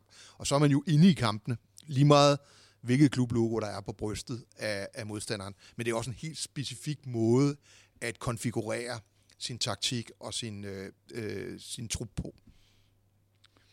Så tror jeg, vi er på Steffen her. Øh, det er Joachim igen. Nej, det er ja, Joachim, ja. Nu mistede jeg den, tak. Øh, jamen, øh, jeg vil godt tænke mig gå tilbage til det med, med tillid og ejerstruktur og, og Jan Bæk og alt det her, fordi øh, jeg er helt sikkert også, ligesom mange andre, af den overbevisning at se, hvad er den rette mand. Men, og jeg har meget tillid til klubben, og den måde, vi på nu. Jeg må også være ærlig at sige, det kan godt være, at jeg står alene med den. Jeg har virkelig ikke særlig meget tillid til Jan Bæk. Og jeg er stadig ikke helt sikker på, og det kan godt være, at, at jeg tager fejl, når jeg siger, at, at sådan, jeg ved ikke helt, om jeg synes, om han er tilgivet i situationstegn endnu, fordi altså, der var Oscar Gate, der var, så ja, Troels Bæk og hele strategien var super fin, og så ansætter man Sorninger, der, der går ud og siger, at masterclass er noget skrald. Og så var der Ebbe Sand kort inden, og, og jeg er godt klar over, at det ikke er Jan Bæk, der sidder og tager alle de beslutninger selv, men det virker som om, der har været flere nu siger jeg hjerneblødninger undervejs. Altså, er, at det, og du den kaldte ham en, en god ejer tidligere, og det er man jo også, når man ligger x antal millioner kroner for, at klubben overhovedet kan løbe rundt, men at, altså, er det forkert at føle, at man måske ikke helt er tilgivet ham endnu, eller ikke er klar til helt at tro på det endnu?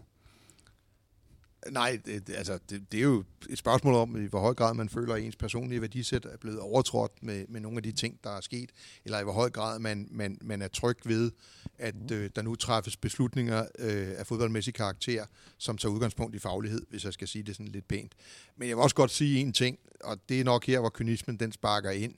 Det bliver nok nemmere for dig at finde tilgivelse for nogle af de ting, end det bliver at finde en anden ejer, der er villig til at, øh, at lægge øh, kvart og halve millioner i Brøndby, hvis ting går galt. Øh, det er bare et lille tip. Milliarder. Milliarder, ja. ja. Ja, det bliver lidt i forlængelse af det, Torben Så er det Steffen. Ja. øhm, hvad hedder det? Det er i forhold til det her med, med Champions League, sådan at, og jeg tror, at vi skal passe på med, at, at det bliver et mål i sig selv, at vi skal bruge så få penge som muligt på vores spillerbudget, og at, at det er et mål i sig selv, at vi ikke skal være i nærheden af, af FCK FC Midtjylland. Fordi øh, i, i min optik er det et mål i sig selv, at vi, kom, at vi kan, har mulighed for at vækste i vores spillerbudget, så vi kan komme tættere på øh, de to store, i stedet for at sige, at, at det ønsker vi ikke og det var også lidt det, som, som var mit egentlige spørgsmål omkring, skal vi ikke gribe ud og sige, nu har vi i hvert fald 100 millioner sikret, eller måske 200 millioner sikret. Skal vi ikke rykke fra AGF nu? Skal vi ikke tage den ledige plads, som ligger som, som nummer tre i Danmark lige nu? Så det er jo det spørgsmål, jeg har listet hen imod hele tiden. Altså, fordi det Brøndby, jeg jo oprindeligt kendte, var jo en stor klub i Danmark, der øh, så sig selv som værende favorit til mesterskabet, da vi startede når vi starter turneringen i juli. Altså tilbage i tiden. Det var den klub, jeg var oppe imod, da jeg blev ansat i FC København for trods alt ikke mere end 20 år siden. Altså, øh, og jeg selvfølgelig på sin vis kan både forklare og forstå tålmodigheden. Altså, fordi man har været ude i tårne, fordi man har set noget andet virke. Øh, men er det virkelig sådan? At sådan helt nede, når de der sådan usikkerhedslag er skrællet af, og tilliden til CV er, er, er fuldstændig øh, øh, sikker og sådan nogle ting. Dukker der så ikke den der gamle oplevelse op af, at øh, de der sådan, øh, hvide, uanset om de kommer fra Aarhus øh, eller fra, fra København, eller, eller øh, de, øh, de sorte over for, for heden, altså dem skal vi da, dem skal vi da holde under os. Altså, øh, det, det er jo nemmere at være den jane end den jade. Altså, det er nemmere at være den jade. Nej, det er nemmere at være den jane end den jade. Og det gør jo noget ved ens selvforståelse, når man jager, frem for når man er jaget. Og, og jeg synes, det, det er spændende at se, hvor langt kan man strække den her tålmodighed. Sådan set ikke, når det går galt. Der tror jeg faktisk, I har bevist, at elastikken er sgu relativt lang. Altså, eller ikke relativt, elastikken er lang. Det er rigtig spændende bliver nu, hvor det går godt. Altså, hvor, altså, fordi det handler jo ikke kun om at sige nej til dyre spillere, fordi lad os nu også, altså, hånden på hjertet. Hver anden gang man kører en dyr spiller, så viser han sig ikke at være helt så god, som man troede. Så det er lidt nemmere at sige, at I behøver ikke at købe dyre spillere. Men hvis, hvis I kan se, at I kan være med, og det måske lige handlede om to eller tre spillere til lige lidt flere penge. Altså, øh, og det er jo det, fristelserne kommer jo ikke i strategiske store spørgsmål. De kommer i de aktuelle situationer, man sidder i. Lige nu er der ikke det pres. Lige nu er det pres omvendt. Lige nu vil ledelsen skulle forklare, hvis man går ud og køber alt for dyre fodboldspillere. Det er, en helt, det er en unik situation, og med unik mener jeg hverken godt eller skidt, bare enestående at man har en fodboldklub, der lige er blevet mestre, hvor man har en klar fornemmelse af, at man nærmest kan se en officiel udmelding fra fangrupperingen om, øh, at I behøver ikke at bruge flere penge for vores skyld end nødvendigt, eller en, en, en stort set der, hvor vi ligger i dag. Altså, men hvis nu bliver mester til næste år, altså, og måske kikser FC Midtjylland og FC København igen rela- øh, relativt til deres lønsum. Øh, hvis I nu står med to mesterskaber, øh, og måske har kikset Champions League-kvalifikationen og gjort et dårligt indtryk i Europa League. Hvordan vil I så se på situationen øh, til maj næste år? Er det så ikke fristende lige at sige, ligesom du var inde på før, om hvis vi nu havde købt tre flere spillere, så havde vi måske kunne kvalificere os til Champions League, og så var det mere end selvfinansieret. Ikke? Øh, så, så det er jo det, der sker med fodboldklubber. Altså, øh, man stemmer jo ikke om, når strategien den skrider. Altså, øh, den skrider, fordi man ikke er klar over, at den gør det. Øh, og det, det synes jeg bliver rigtig, rigtig spændende. Så skal I også huske på, at, at medmindre de simpelthen ikke gør deres job ordentligt i FC København og i FC Midtjylland her til sommer, så kommer jeg til at møde stær- nogle stærkere hold efter sommerferien end det her. Og så kan diskussionen jo blive, jamen, hvorfor vi ikke forstærket vores hold, sådan så vi i det mindste igen kan spille lige op med dem. Og det, øh, det synes jeg også bliver, det bliver rigtig, øh, rigtig spændende at se, hvor langt det holder. Er, er Brøndby reelt set i fankredse, hos ejeren, øh, hos sportsdirektøren, derhen, hvor man bruger tid som buffer. Altså, vi vil gerne rigtigt udfordre FC København. Vi ved bare godt lige nu, er vi ikke der, selvom vi er blevet mestre. Altså, tid er jo ikke gratis. Altså, det er jo, det er jo noget, man sådan ligesom ligger ind, og jeg, jeg er ret spændt på at høre, om der ligger det i det, som du ligesom også antyder, men vi skal nærme os. Og den tror jeg ikke rigtig på. Altså, det er, det er lidt et enten eller. Jeg tror ikke, at Brøndby kan bygge op til at konkurrere med FC København på lige fod. Altså, fordi det har noget at gøre med forretningsmodellen. Det Brøndby kan, det er at komme så tæt på og stjæle nogle mesterskaber, at der hos dem, der så skal skrive checksene ud, når det går galt i FC København, kan opstå en strategisk tvivl. Så det rigtige spørgsmål er i virkeligheden, tror jeg, eller det mest realistiske spørgsmål er ikke, om Brøndby når op på FC København, men om FC København kommer tilbage inden for rækkevidde af Brøndby. Hmm. Øh, og det øh, er jo så til gengæld det spørgsmål, Brøndby ikke kan svare på. Men de kan selvfølgelig være med til at skabe tvivlen. Det er jo ikke særlig godt for dansk fodbold. Det kommer an på, om du... Øh, om, altså, altså det, det ved jeg ikke. Hvorfor skulle det ikke være nødvendigvis godt for dansk fodbold? Øhm, jeg mener jo, jeg, altså jeg synes jo, alle beslutninger skal se i, i, et, i et europæisk øh, perspektiv mm. for dem, der er i toppen. Øh, at op at repræsentere dansk fodbold bedst muligt, ellers så bliver det øh, i den blindes rige af den ene konge. Ja, og det er jeg selvfølgelig også enig med dig i. Vi snakker om elitesport her, og vi snakker også om en fodboldklub, der har bygget sin popularitet på at være stærke internationalt. Det er jo alt andet lige det, der udmærkede Brøndby, udover at man var first mover på, på, på heltidsprofessionalisme og sådan noget. Så, så jeg er jo selvfølgelig enig med dig i, at fodbold på det her niveau handler om næste niveau hele tiden. Ellers så går man i stå.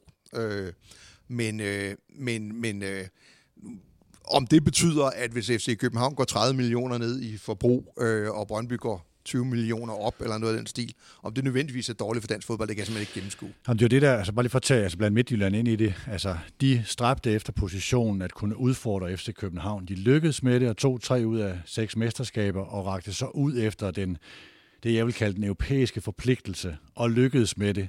Øh, at, at, at man så for, forspiste sig og havde spillerne for lang tid i truppen og nogle af de der ting. Men jeg synes, den til enhver tid siddende etter eller bejler til etteren har en forpligtelse om også at bygge på til det europæiske, fordi så har man resten af toget på som vognstamme. Ja, det har også altid været min argument i tv-forhandlinger og andet. altså, at øh, der, altså, det er, jo, det er jo fint, at vi har verdens bedste togstamme, men hvis lokomotivet ikke kan trække dem, så, så hjælper det jo ikke ret meget. Øh, hvad hedder det? Jeg var måske en lille smule biased i de der sådan, forhandlinger. Men øh, altså, jeg er jo sådan set enig. Jeg skrev faktisk en, en, en klumme, da det så aller værst ud for Brøndby der tilbage i 12-13 stykker, hvor, hvor overskriften var, bliver FCK den blinde passager på Brøndbys nedtur? fordi at jeg tror utroligt meget på, og jeg tror faktisk også, at Brøndby eller FCK er blevet lyvlet en lille smule i søvn af, at det er Midtjylland, der har været den primære udfordrer. Øh, hvor jeg kan i hvert fald sige fra den tidligere ledelses side, at, øh, at øh, når vi var så opmærksom på at forbedre os hele tiden, så var det ikke kun et spørgsmål om at komme ud i Europa, så var det også for at knuse Brøndby. Altså, mm. det, det, det, det lå altså helt inde i ryggraden på os. I skal bare huske på, det kommer respekt. Altså, øh, det, er jo ikke, det er jo ikke at knuse en myre, det er at knuse en konkurrent, man tager alvorligt. Altså, det var det, der drev os langt hen ad vejen. Øh, og så kommer der den der øh, udfordring over for Midtjylland, som siger, at de vil gøre det ved at være klogere end dig. Altså, hvilket jo i princippet er det, de sådan set siger strategisk. Og hvordan håndterer man den? Altså, øh, i København vidste vi jo, at vi kæmpede om de samme sponsorer, i en vis grad om de nye potentielle fans. Hvad, hvad er det, man kæmper med Midtjylland om? Og nu kommer de så oven i købet med en ny strategisk model, altså hvor de siger, at de vil være klogere end os. Skal vi så stå og slå i bordet og sige, nej, nej, vi skal være klogere end jer? Altså, øh, det, det, det, der er det meget mere konkret at have Brøndby som en øh, højt præsterende, men lige knap så godt præsterende klub øh, som en selv. Altså i et FC Københavnsk perspektiv. Og det er det, hvor jeg tror, at i virkeligheden ligger den største fare for jer i nu, at I har vækket FC København. Men nu vil FC København være klogere faktisk.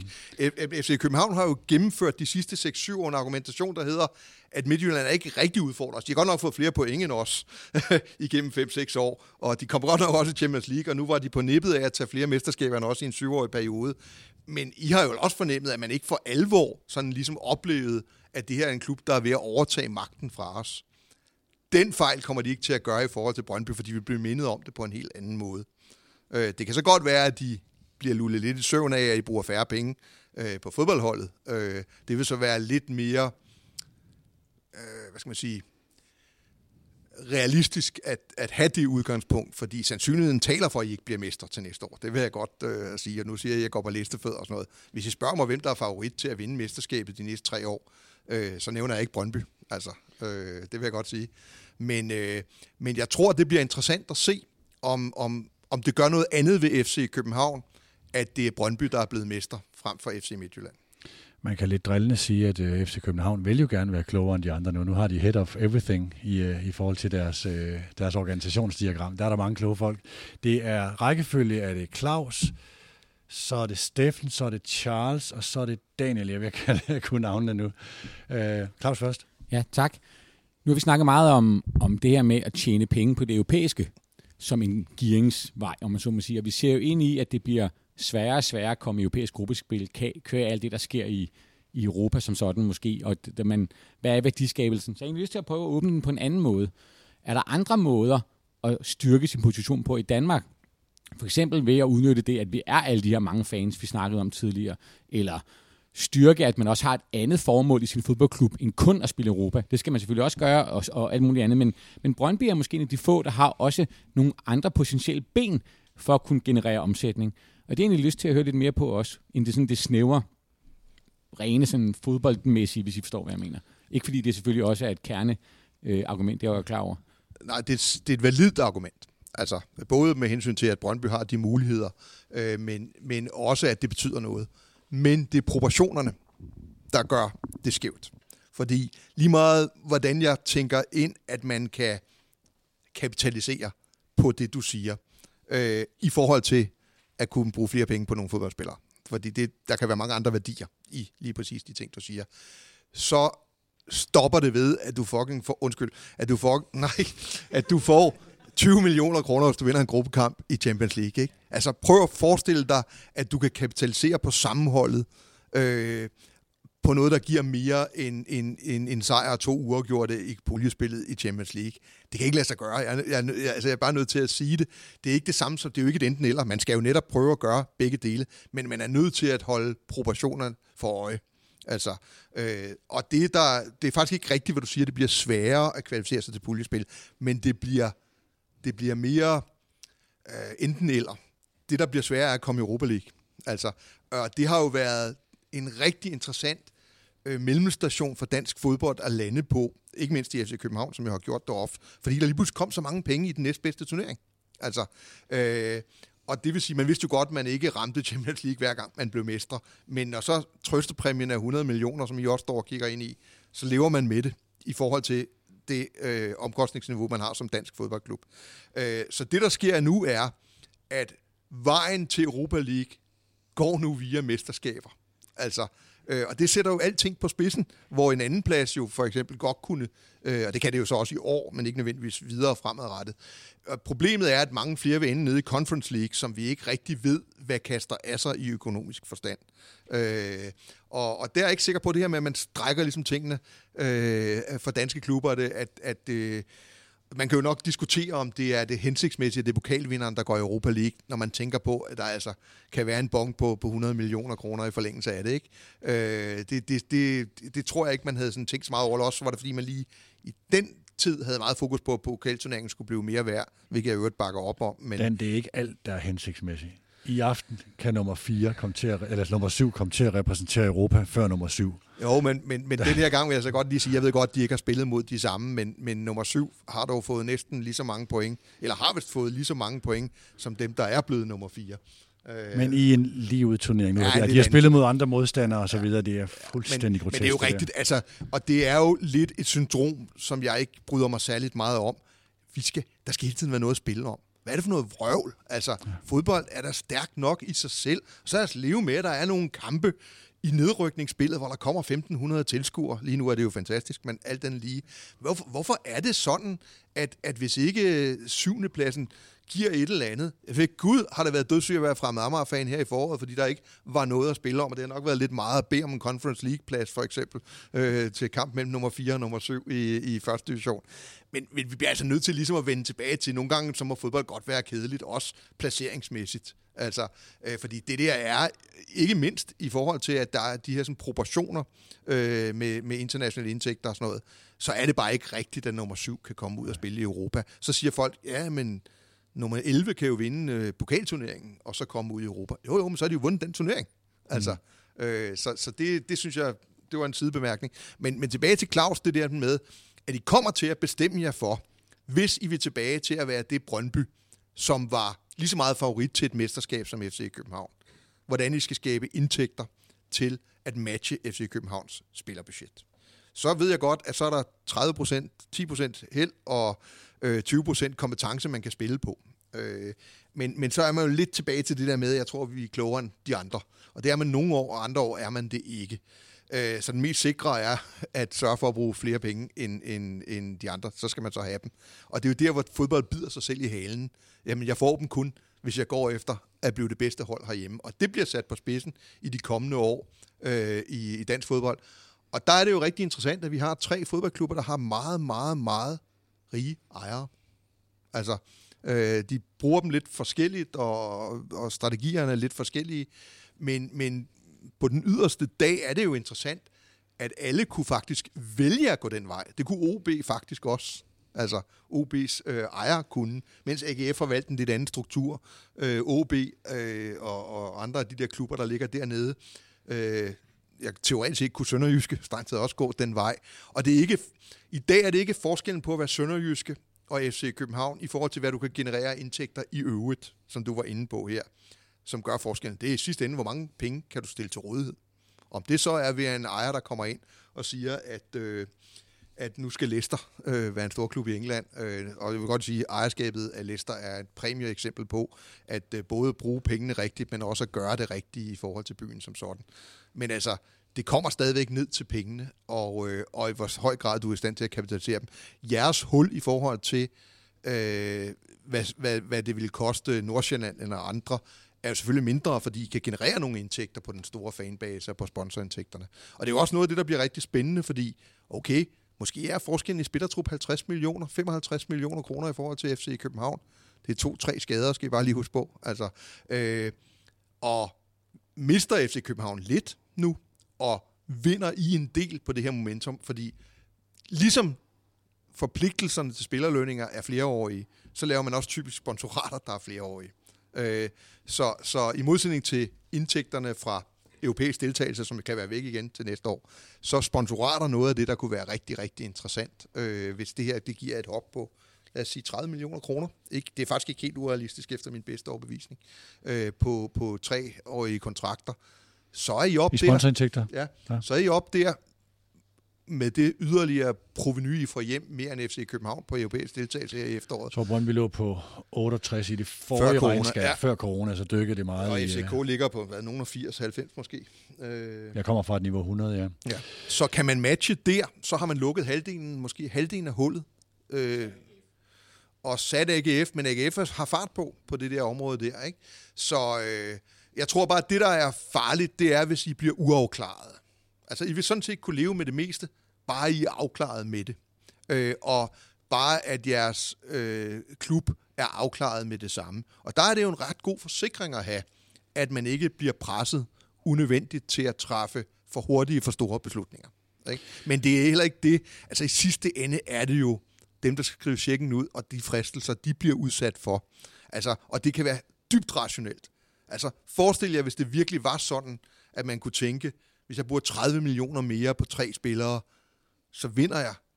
Så vinder jeg øh, den der kvalifikation til Champions League. Så er det de bedste 30 millioner, nogen erhvervsmand har brugt i nyere tid. Ikke? Det er derfor, Problemet de, er bare usikkerheden. det er derfor, de faste lyttere af Hammer og Brygman, de har de mest veltrimmede græsplæner i uh, kongeriget. Det er, vi har nu optaget i uh, 96 minutter, og der er en spørgeliste i øvrigt her på, jeg har fire på spørgelisten, så gør jeg lige klar på, at det spørgsmål, I stiller nu, er det vigtigste, I har, hvis I har flere, uh, så vi når at blive færdige inden den runder to timer. Uh, det er Steffen, og du skal lige, når du, du skal ikke argumentere med mikrofonen i hånden. Du skal holde mikrofonen, og så skal du argumentere med den anden hånd. tak. Jamen, nu skal jeg jo passe på, at jeg ikke gør mig alt for upopulær hos mine medfans. Men skal man nødvendigvis holde fast i den strategi, man har lagt, når man et eller andet sted har et mesterskab, som er dumpet ned i, i turbanen på en, og man har, har været heldig nok til at ramme et år, hvor at der er minimum 100 millioner op til 200 millioner og hente på Europa. Er det rigtigt ikke at, at, række, altså, at bruge de her penge og sige, at det er en mulighed, vi har fået, og så, så gribe den, i stedet for, at man et eller andet sted forholder sig passivt, og så bare lade de øh, 100 millioner indgå som ja, et, et forbrug over de næste 10 år. Lidt obisk-agtigt. Jeg forstår godt spørgsmålet. Mit, mit klare svar til det første spørgsmål øh, er, øh, ja, man skal holde fast i sin strategi. Altså, men selvfølgelig skal man assureføre den øh, hen ad vejen. Men, men det centrale spørgsmål er jo det der, om man tør, øh, om, man, om man lige nu har en strategi, der går ud på at have en høj risiko, eller en strategi, hvor man gerne vil have en lidt lavere risiko. Altså, øh, og det kan jeg jo ikke bestemme, som, som vi lige var inde på før, kan det være meget, meget fornuftigt at brænde penge af, øh, som, øh, altså store brænde 1000 kroner af på spillerkontrakter her til sommer, hvis man havde en relativt god fornemmelse af, at det kunne bringe ind i Champions League. Man skal bare vide, at dem, du kommer til at møde den der sådan, kvalifikation, så er med meget stor sandsynlighed nogen, der har brændt endnu flere penge af end dig. Så det kan være lidt sådan, hmm, altså, så nej, altså jeg synes, at hvis man skifter strategi, fordi man lykkedes med at lave et point mere end Midtjylland i en given sæson, så inviterer man, øh, så, irriterer man, så ligger man kimen til fremtidige udfordringer, som vil minde rigtig meget om dem, man havde før i tiden. I skal altså huske på, det er en, det er en måned siden, hvor I var en væsentlig underskudsgivende fodboldforretning. Altså, øh, og den tid kan meget hurtigt komme igen, øh, hvis I kigger. Øh, og så kan man sige, okay, men hvis man har nogle ejere, der kan samle regningen op, altså, så skal det jo med i, den, i, i, i ejerens overvejelse om, hvilken strategi man skal følge. Ikke? Øhm, så jeg kan ikke, man kan ikke sige ja eller nej til, om man skal satse på den, på den lange bane, er der jo ingen tvivl om, at det er en, altså, når I falder tilbage, hvis I falder tilbage til ikke at blive mestre, så vil I, så vil I med stor sandsynlighed ikke nødvendigvis skabe et overskud. Altså, og så har I alle de gamle problemstillinger at forholde jer til. Ikke? Og, og, og der kunne det jo godt have været rigtigt at prøve at, øh, at skaffe noget, noget, noget, noget mere kapital. Øh, så det er derfor, det er så vigtigt at, at prøve at få de langsigtede indtægter ind. Altså øh, eksempelvis sponsorater, som, som, som rækker længere ud i fremtiden, inden man bevæger sig derop. Men det er hønnen og ægget, altså øh, tør man satse for at tjene endnu mere, eller, eller skal man udnytte, at man lige nu ikke er presset til at gøre det for hurtigt? Øh, I kommer ikke frem, uden at gøre det på et tidspunkt. Så simpelt er det. Altså det, det er helt enkelt, og så længe man nyder rejsen, om jeg så må sige, så, øh, så, og, og kan drømme om destinationen, øh, så er det jo sådan set også en meget god øh, oplevelse. Men man skal nok ikke bilde sig ind, at øh, man når destinationen, hvis man ikke matcher, øh, hvad hedder det, og med destinationen i det her tilfælde, at blive den dominerende fodboldklub herhjemme. Øh, og det, det kommer Brøndby ikke til at blive, medmindre man på et tidspunkt tager det skridt, du taler om. Jeg synes, det er for tidligt, hvis jeg skal være helt ærlig. Øh, og den store ubekendte er den her med tålmodigheden. Altså, det, den, den har jeg ikke rigtig tænkt ind i de her koncepter før. Hvad kan den bruges til? I forhold til at tænke rationelt, i forhold til at bygge på og den slags ting. Øh, og derfor bliver det jo en test her i efteråret om, om, om jeres tålmodighed også kan holde til succes. Når Dan siger for en måned siden, at det er underskudsgivende, så er det fra den kvartalsmeddelelse, der var i april, som jeg tror, den hed minus 15 til minus 30 millioner, altså før alt det her mesterskabshalløj for øh, formentlig og forhåbentlig ændre det radikalt. Øhm, jeg tror også lige, nu når vi er ved økonomi, så skal man også bemærke, at den opjustering, der kom i Brøndby, og den nedjustering, der kom i FC København, det gjorde jo bare, at FC København kun tjener en lille smule mere end Brøndby.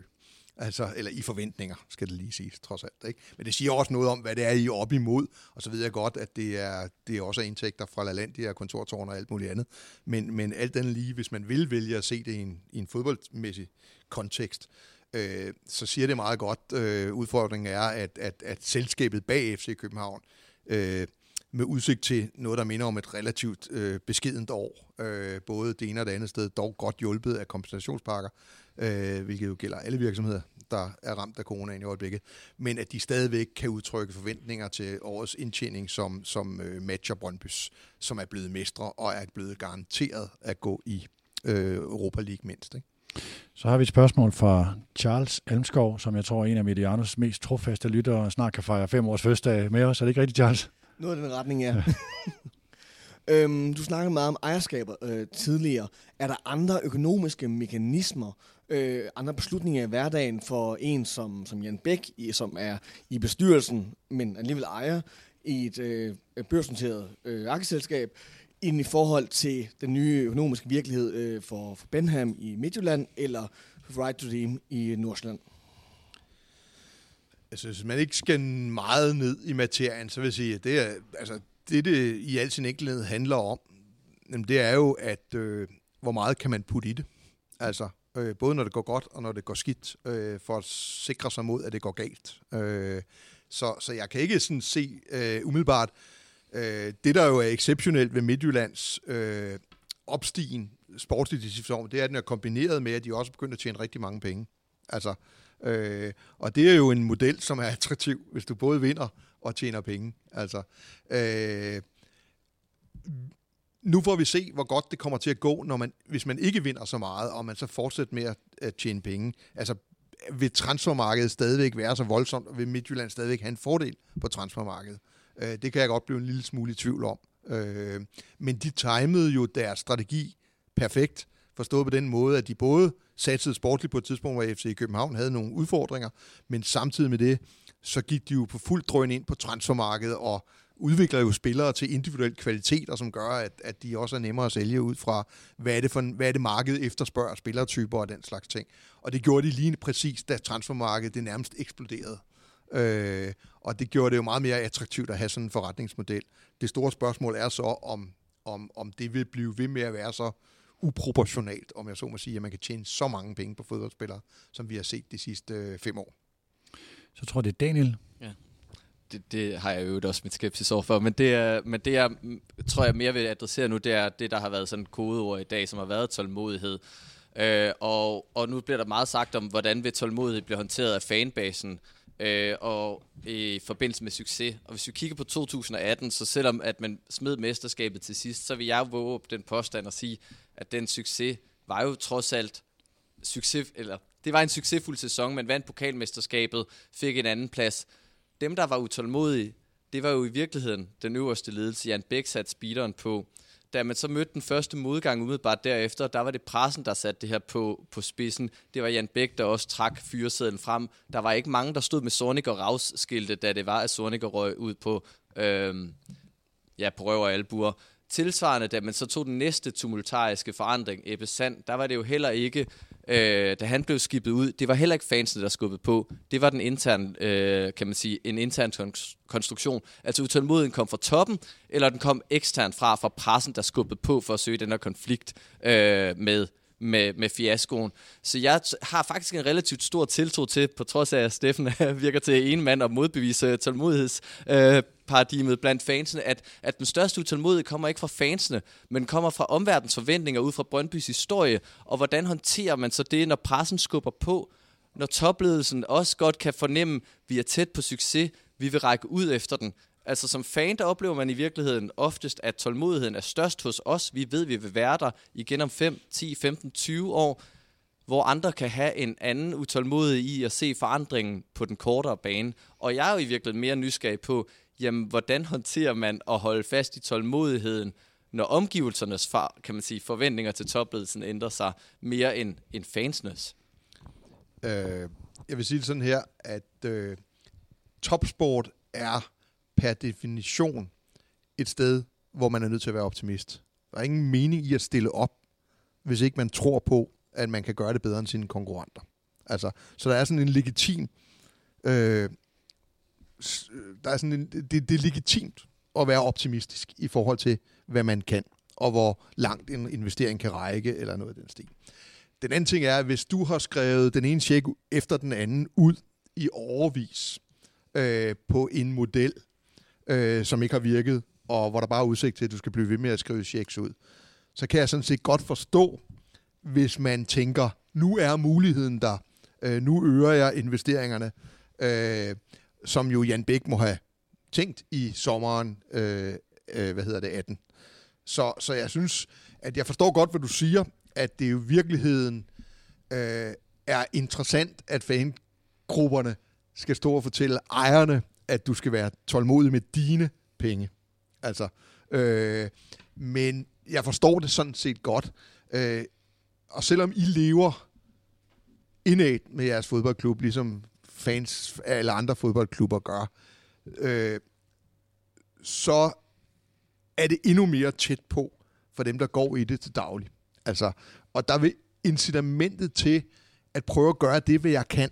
Og for en ejers vedkommende er det jo ret tit noget, der handler om økonomi. Altså, øh, det er meget, meget højt. Øh, og derfor så... Øh, og det sidste, jeg vil sige, det er, at det er heller ikke forbudt at lære. Det er ikke forbudt at tænke, altså, den model var ikke den, der passede. Øh, jeg blev ikke klappet på skuldrene af alle dem, jeg gør det her for. Øh, tværtimod, øh, så sendte de faktisk øh, pressemeddelelser ud om, at jeg skulle være med at bruge så mange penge på det fodboldhold, som vi alle sammen øh, holder så meget af. Øh, og, og det tager nok også lidt tid at, at forstå det her. Men hvis man en gang har stået nede i en spillertunnel efter en kamp, og har tabt et eller andet sted i Jylland, øh, så kan jeg også godt fortælle jer, så er incitamentet til at prøve at gøre noget ved det, ud fra de evner, man nu engang har, og midler, man nu engang har, ekstremt stort. Altså, øh, og derfor så, øh, så er det en naturlig ting, at, øh, at ledelsen vil forsøge at øh, gøre holdet bedre. Øh, og, og det er det unaturlige, at det er fansene, der ligesom holder igen. Og der går nok lidt tid, før de to ting sådan kommer helt i harmoni. Når det så er sagt, så skal I jo også huske på, at det Jens Bæk rent faktisk gjorde, da han ansatte CV, det var jo også at sige, at økonomisk balance er en målsætning. Så, så det kan godt være, at han gik ud og skrev checks ud, af, eller bestyrelsen valgte at, gøre, at tage et skridt øh, i den retning efter 18-sæsonen. Øh, Men siden har man jo forfulgt økonomisk øh, ansvarlighed, som jo er et andet udtryk for den tålmodighed, vi snakker om. Så jeg synes ikke nødvendigvis, der er en, øh, at, der er, øh, at der er noget, der ikke er i, øh, i synk øh, i den forbindelse. Men igen, både ligesom det gælder for fansene, så gælder det selvfølgelig også for ledelsen nu, at hvordan håndterer man succes? Lige inden vi giver ordet til Sune, som har det næste spørgsmål, vil jeg lige også svare på Daniels spørgsmål. Jeg tror, altså det her med ejer og kommunikation, altså især kommunikation. Øh, vi har talt rigtig meget om, øh, OB ikke kommunikerer meget og sjældent, og hvis ikke Torborg gør, gør det, så er der ikke andre til at tegne butikken, og når han kommunikerer, siger han top 6, så har man talt om Sønderjyske, der ikke kommunikerer. Hvad er det egentlig, de vil? Og folk sidder sådan lidt og, altså folk altså i, i, i regionen og sponsorkredsen og fanbasen og kigger på, hvad er det, de vil. I Brøndbys tilfælde tror jeg, det er et, det er meget spørgsmål om, hvis Jan Bæk i perioder kommunikerer meget, eller når han ikke kommunikerer meget, som det seneste år, at, at der er en person, man har tillid til i omverdenen, i sponsorkredsen, i offentligheden, øh, som, som, som ligesom tegner den butik og en retning, som man fornemmer, der er opbakning til. Vi har set andre sportsdirektører i tidens løb, eller folk i den position, som kommunikerer, men man er ikke sikker på, hvornår bliver den der snor klippet til, hvem den nu skal klippes til. Øh, der, der har Brøndby været begunstiget af, at i en periode, hvor Jan Bæk har holdt forholdsvis lav profil, har der været en til at tegne butikken, som man ligesom siger, vi ved, hvor vi skal hen. Det kan godt være, at vi ikke er enige i alt, og det betyder rigtig meget, fordi fanbase er en ting, men jeg tror også, og det er forskelligt fra klub til klub, der er også stærke sponsorkræfter, som taler højt i logerne om søndagen, øh, og, i, og i Brøndby er det en stærk stemme, og det er ikke nødvendigvis den der institutionelle øh, sponsorkreds. Det er, det, er en, det, er en, det er en lidt anden sponsorkreds. Ikke? Så pres kan komme fra mange sider, og så lige den der med de forskellige cases med, hvornår gjorde man hvad. Jeg tror, Ebbe Sand-casen, hvem der end tog beslutningen og sådan noget, altså der endte man i en situation, hvor man havde øh, kastet forkert. Ebbe er en super, super dygtig mand til nogle ting, men ikke til, til det, han blev ansat til, og til at træde ind i de sko, som han, han skulle udfylde.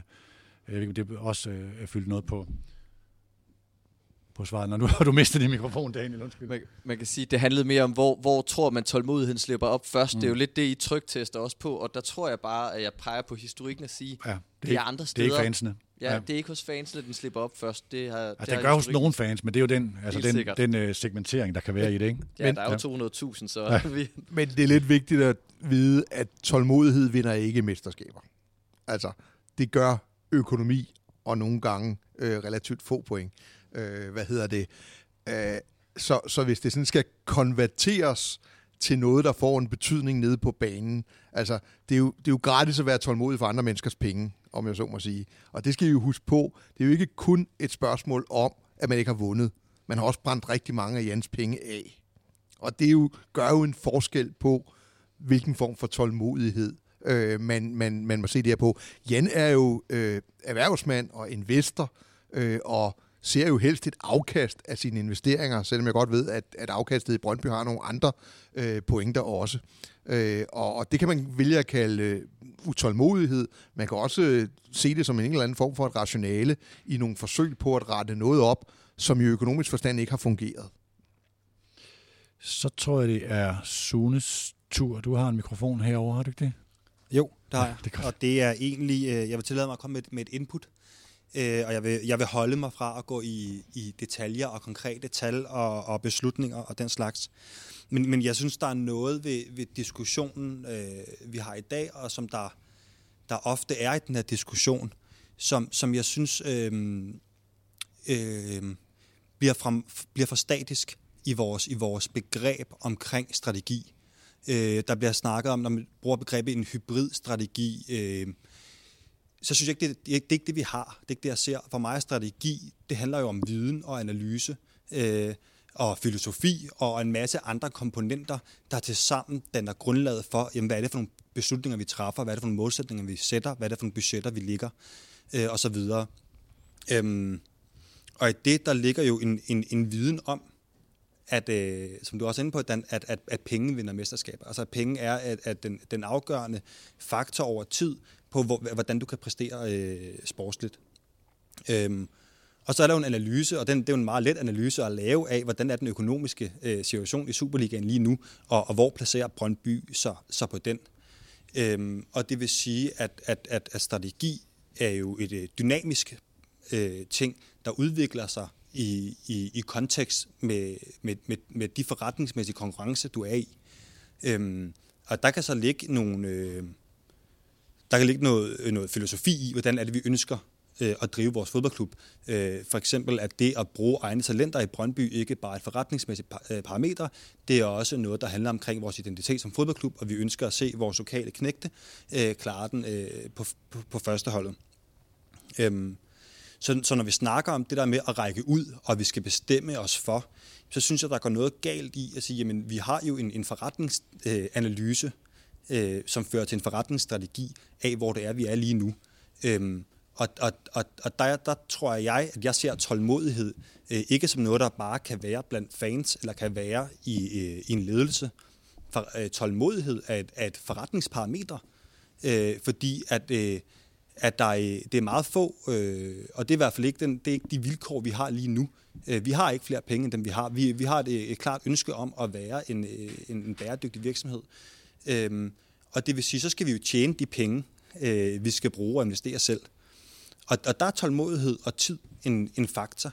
Øhm, og når du kigger på, på Brøndbys øh, forretningsstrategi, så er der nogle forskellige ben, og der er det, du, jeg tror, du kalder grund, øh, grundomsætning eller indtjening før, som du kunne sige, jamen det, det er bygget op omkring nogle, nogle kommersielle indtægter, der er en sponsorbase, og der er, der er en fanbase, der, der genererer nogle indtægter over et år. Og så har vi to andre øh, forretningsben, der, der bygger på altså på transfers, altså øh, hvordan, øh, hvordan kan vi tjene penge på at spille fodbold, øh, eller på at udvikle fodboldspillere og være godt købmandskab i øvrigt.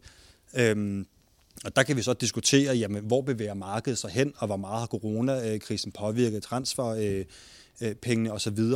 Øh, men, men, men det er i hvert fald en af de ting, som jeg tror, alle kan blive enige om, at hvis man laver en analyse af, af Brøndbys forretning over, over de sidste, den sidste årrække, det er et parameter, hvor vi ikke har klaret os godt nok. Altså vi er øh, i høj grad også kommet efter hvor, øh, nogle af vores øh, konkurrenter i Superligaen ved ikke at, at præstere godt nok på det parameter.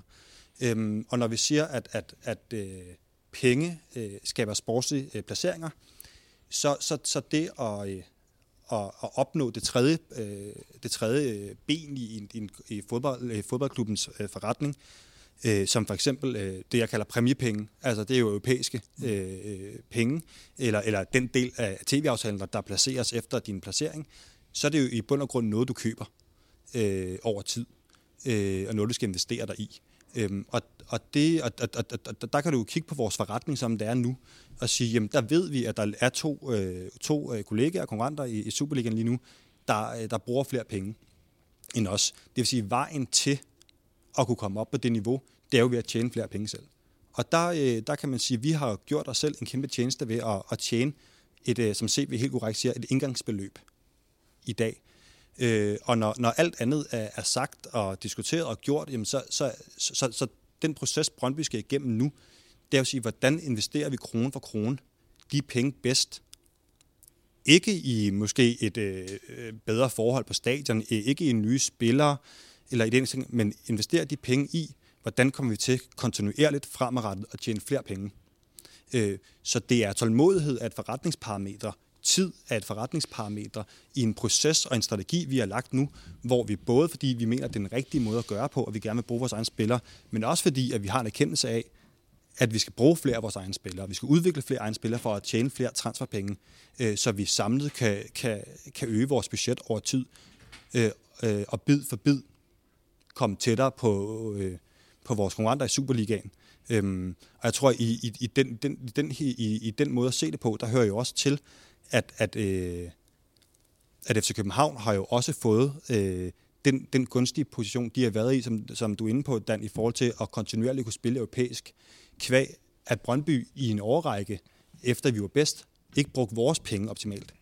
Øh, og, og det vil sige, at, at, øh, at den der dynamiske analyse af, hvor er vi henne, hvor er vores konkurrenter henne, den, den, den foregår jo hele tiden, og jeg, jeg er fuldstændig overbevist om, at, at vi er meget aligned blandt både øh, blandt fans og ledelse i, at, at, øh, at, at, at lige nu, at den måde, vi øh, bruger vores investering bedst, det er ikke ved at kaste os ud i og, og bruge alle pengene øh, i et indgangsbeløb på, øh, øh, på, på enkelte fodboldspillere i et håb, håb om at kunne spille Champions League igen næste år. Fordi det tror jeg vil være en, en skæv analyse af de forretningsmæssige vilkår i Superligaen lige nu.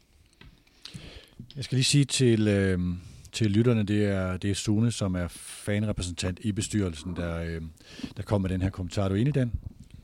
Jeg er enig i rigtig meget af det, Sune siger. Øh, jeg er nok lidt mere fundamentalist, når det kommer øh, til strategier. Øh, og jeg er meget skeptisk til den der bid for bid, øh, når det kommer til det der. Det er altid en god idé at udvikle sig organisk og blive bedre bid for bid. Men det er jo også en mulighed, de andre har.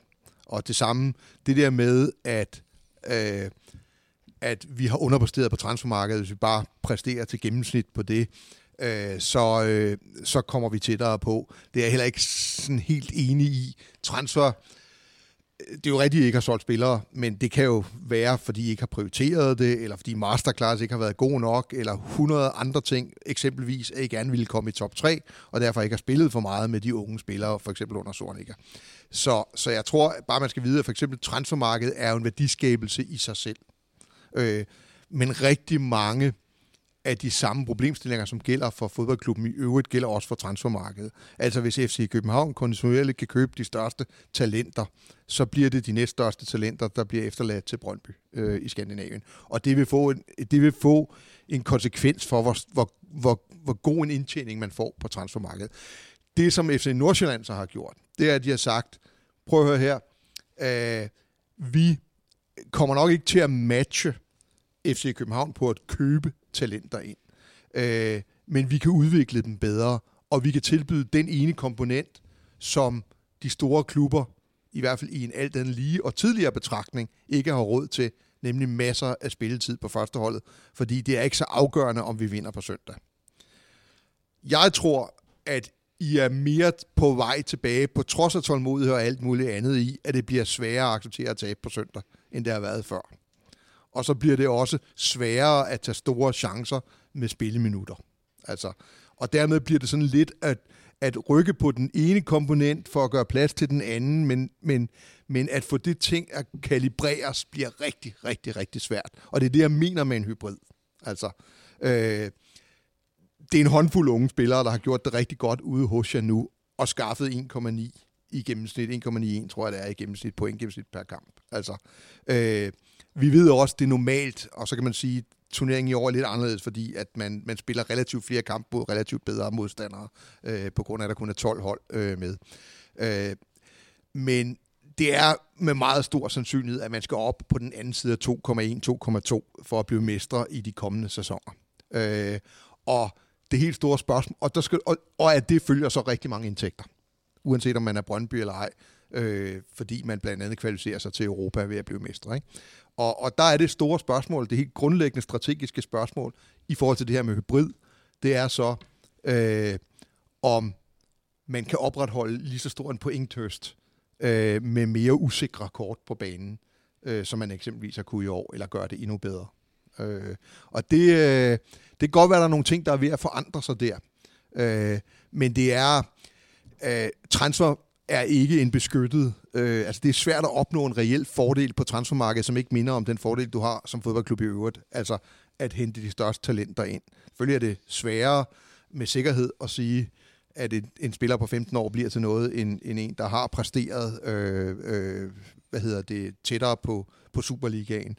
Øh, men alt andet lige er der de samme mekanismer øh, med hensyn til at få fat i de her sådan, talenter. Så Altså, det er jo altid en god idé at få en god købmand ind, og det vil hjælpe meget, det er der jo ingen tvivl om, men det er ikke strategi, det vil jeg godt sige. Det kan godt være, at du kan tale, kalde det filosofi og andet, men, men de rå ting er indtil nu ikke modbevist, nemlig at over tid er det dem, der bruger flest penge på deres fodboldhold, der vinder. Og så kan man sige, den mellemliggende periode, hvor vi er på vej derhen til, øh, jeg tror ikke nødvendigvis, det peger hen imod, at I kommer tættere på Brøndby, eller på FC Københavns øh, spilleromkostninger. Øh, rationale eller tålmodigheden kan hjælpe jer i en forstand, som jeg forstår det. Og det er, at I vil være, det vil være mindre sandsynligt, at man i en tålmodig klub træffer dumme beslutninger, end i en utålmodig klub. Så det er ikke en direkte konsekvens. Der er ikke point eller økonomi i tålmodighed.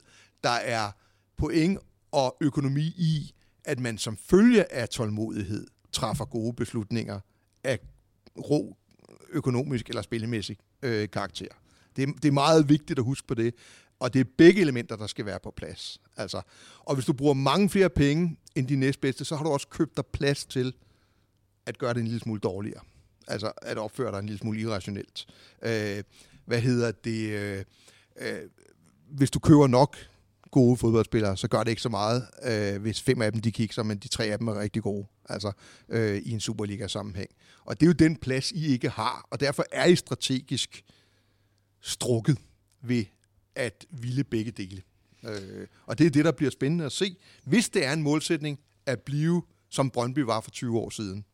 Er der så en trappe hen mod det, eller er der på et eller andet tidspunkt et afgørende strategisk valg, man skal tage hen imod en højere risiko økonomisk og sportsligt? 204 øh, rundet, og to spørgsmål tilbage. Det er her, hvor fjerdommeren tager skiltet op og siger... Keep attacking. keep attacking. To spørgsmål tilbage. Jeg tror, det er Mikkel her, så det er herovre. Og Mikkel, han hedder Claus. Jamen, det går. Altså, prøv at se, det er to, Og to timer rundet og sådan noget, ikke? Ja. Fantastisk. Undskyld. Øh, Vi har snakket lidt om potentialet for at, at øge de sponsormæssige indtægter. Øh, Og engang der var Brøndby en meget kommersiel klub, øh, en af de første til at gå på fondsbørsen og skabte et ikonisk brand omkring en, en tribune opkaldt efter en, sponsor, øh, Faxe-tribunen. Øh, hvordan ser du situationen nu? Er, er, det, øh, er, vi som fanbase, er det et kæmpe aktiv, fordi der er så mange? Øh, eller er det måske lidt mere en hemsko, hvis man virkelig vil ind og, og, og, og kaste penge i Brøndby? Fordi hvad har man nu af CSR-profil, og gør man nu det rigtige? Og, eller er man nogle onde kapitalister? Eller øhm, hvordan er det, ser du det dilemma? Ja, selvfølgelig. Altså, det, det er klart, at, at det, bliver, det handler jo mere og mere for, for nogle sponsorer om at ramme ind i et narrativ, der passer med den virksomhed. Vi sidder jo et godt eksempel her øh, i, en, i en virksomhed som øh, i Arbejdernes Landsbank, som har slået sig op på at være danskernes foretrukne bank. Altså i den imødekommende bank, det sted, hvor man kan møde mennesker, og derfor holder man filialer og åbner og andet og sådan noget. Og, og den historie passer jo bedre ind med nogle klubbers narrativ, end med andres klubbers narrativ. Der er også, der er også historier og, og hvad skal man sige, brand, der passer bedre med at være dem, der øh, ser mest lækre ud og vinder mest, og hvad det ellers måtte være. Øh, og det kan godt være, at der er noget på vej, der drejer ting over imod øh, noget af det, som I, som I opfatter som, som, som øh, aktiver i Brøndby, altså en stor fanbase og et sammenhold, og der har vist sig stærkt øh, i en svær tid. Men der er jo også andre elementer i Brøndby, som trækker den anden vej. Øh, hvad hedder det? Øh, øh, at det er jo ikke alle elementer i en stor fanbase, man har lige godt kontrol med, hvis man nu skal sige det pænt. Så, så det er ikke en entydig historie, men det er klart, at hvis man kigger ned på gaden og spurgte 10 tilfældige mennesker om nogle udsagn og hvilke fodboldklubber, der passer bedst til de udsagn, så vil man få forskellige udsagn fra FC København, FC Midtjylland og Brøndby. Og i det omfang, at der er nogle sponsorer derude, der synes, at det passer godt til den værdiskabelse, de laver, at være henholdsvis det ene, det andet eller det tredje. Og der har, der hvor vi sidder nu, jo valgt at satse et andet sted end, end, end i Brøndby. Øh, så, men generelt er det jo nemmere for store klubber. Det kan vi jo bare se på årsberetningerne. Det er jo nemmere for de store klubber i de store byer at få flere sponsorindtægter, end de mindre klubber i de mindre byer. Øh, det, der er på den måde der er ikke noget, der er ændret. Det, der er ændret de sidste 20 år, det er den her sådan, uproportionalitet imellem, hvad du kan skabe herhjemme, både på tv-indtægter, præmieindtægter, sponsorindtægter og entréindtægter, op imod transfermarkedet og op imod, øh, hvad hedder det, øh, indtægterne fra de internationale turneringer. Øh, og det betyder jo ikke, at man ikke skal optimere på de nationale indtægter. Øh, de er jo rigtig, rigtig gode her. De adskiller jo for eksempel Brøndby og FC København fra FC Midtjylland. Øh, men man, men ved at være dygtig på de to andre ben, så, øh, så vil man nå længere. Det er der ingen tvivl om. Jeg tror så, det er svært at nå længere på de to andre ben, hvis man ikke er gode til det første ben. Øh, og så skal vi ikke glemme, at der er kun to private stadioner i Danmark. Altså, øh, det er også en, en fordel på mange måder i forhold til, hvordan man kan øge indtjeningen i forbindelse med det. Øh, så, øh, så ja, altså, jeg kan ikke se nogen objektiv grund til, at, at på de indtægter, som Sune også taler om, øh, at der skulle nødvendigvis være en stor forskel på, hvad indtægten kunne være for Brøndby på sponsorer, øh, eller på entréindtægter, end hvad FC København kan. Øh, det, det, det kan jeg ikke se nogen rationel grund til. Nu har det de sidste 15 år været en, en, en, en resultatmæssig øh, forskel, øh, men altså Brøndby havde langt større sponsorindtægter, da jeg kom ind i FC København i år 2000, end FC København havde. Så den måde er det ikke statisk, øh, med sådan nogle indtægter i hvert fald. Øh, så, øh, men jeg tror også, man skal passe på ikke at tro, at det kommer gratis, at nu, nu både vinder vi og er kendt for sammenhold og stor fanbase og sådan nogle ting. Det er ikke, det er ikke så enkelt mere. Øh, de der narrativer er en lille smule mere kringlede. Dagens sidste og så vil jeg godt spørgsmål. lige sige, når jeg sætter sponsorater af arenaen, så et af de væsentligste argumenter, det er, at vi taber aldrig.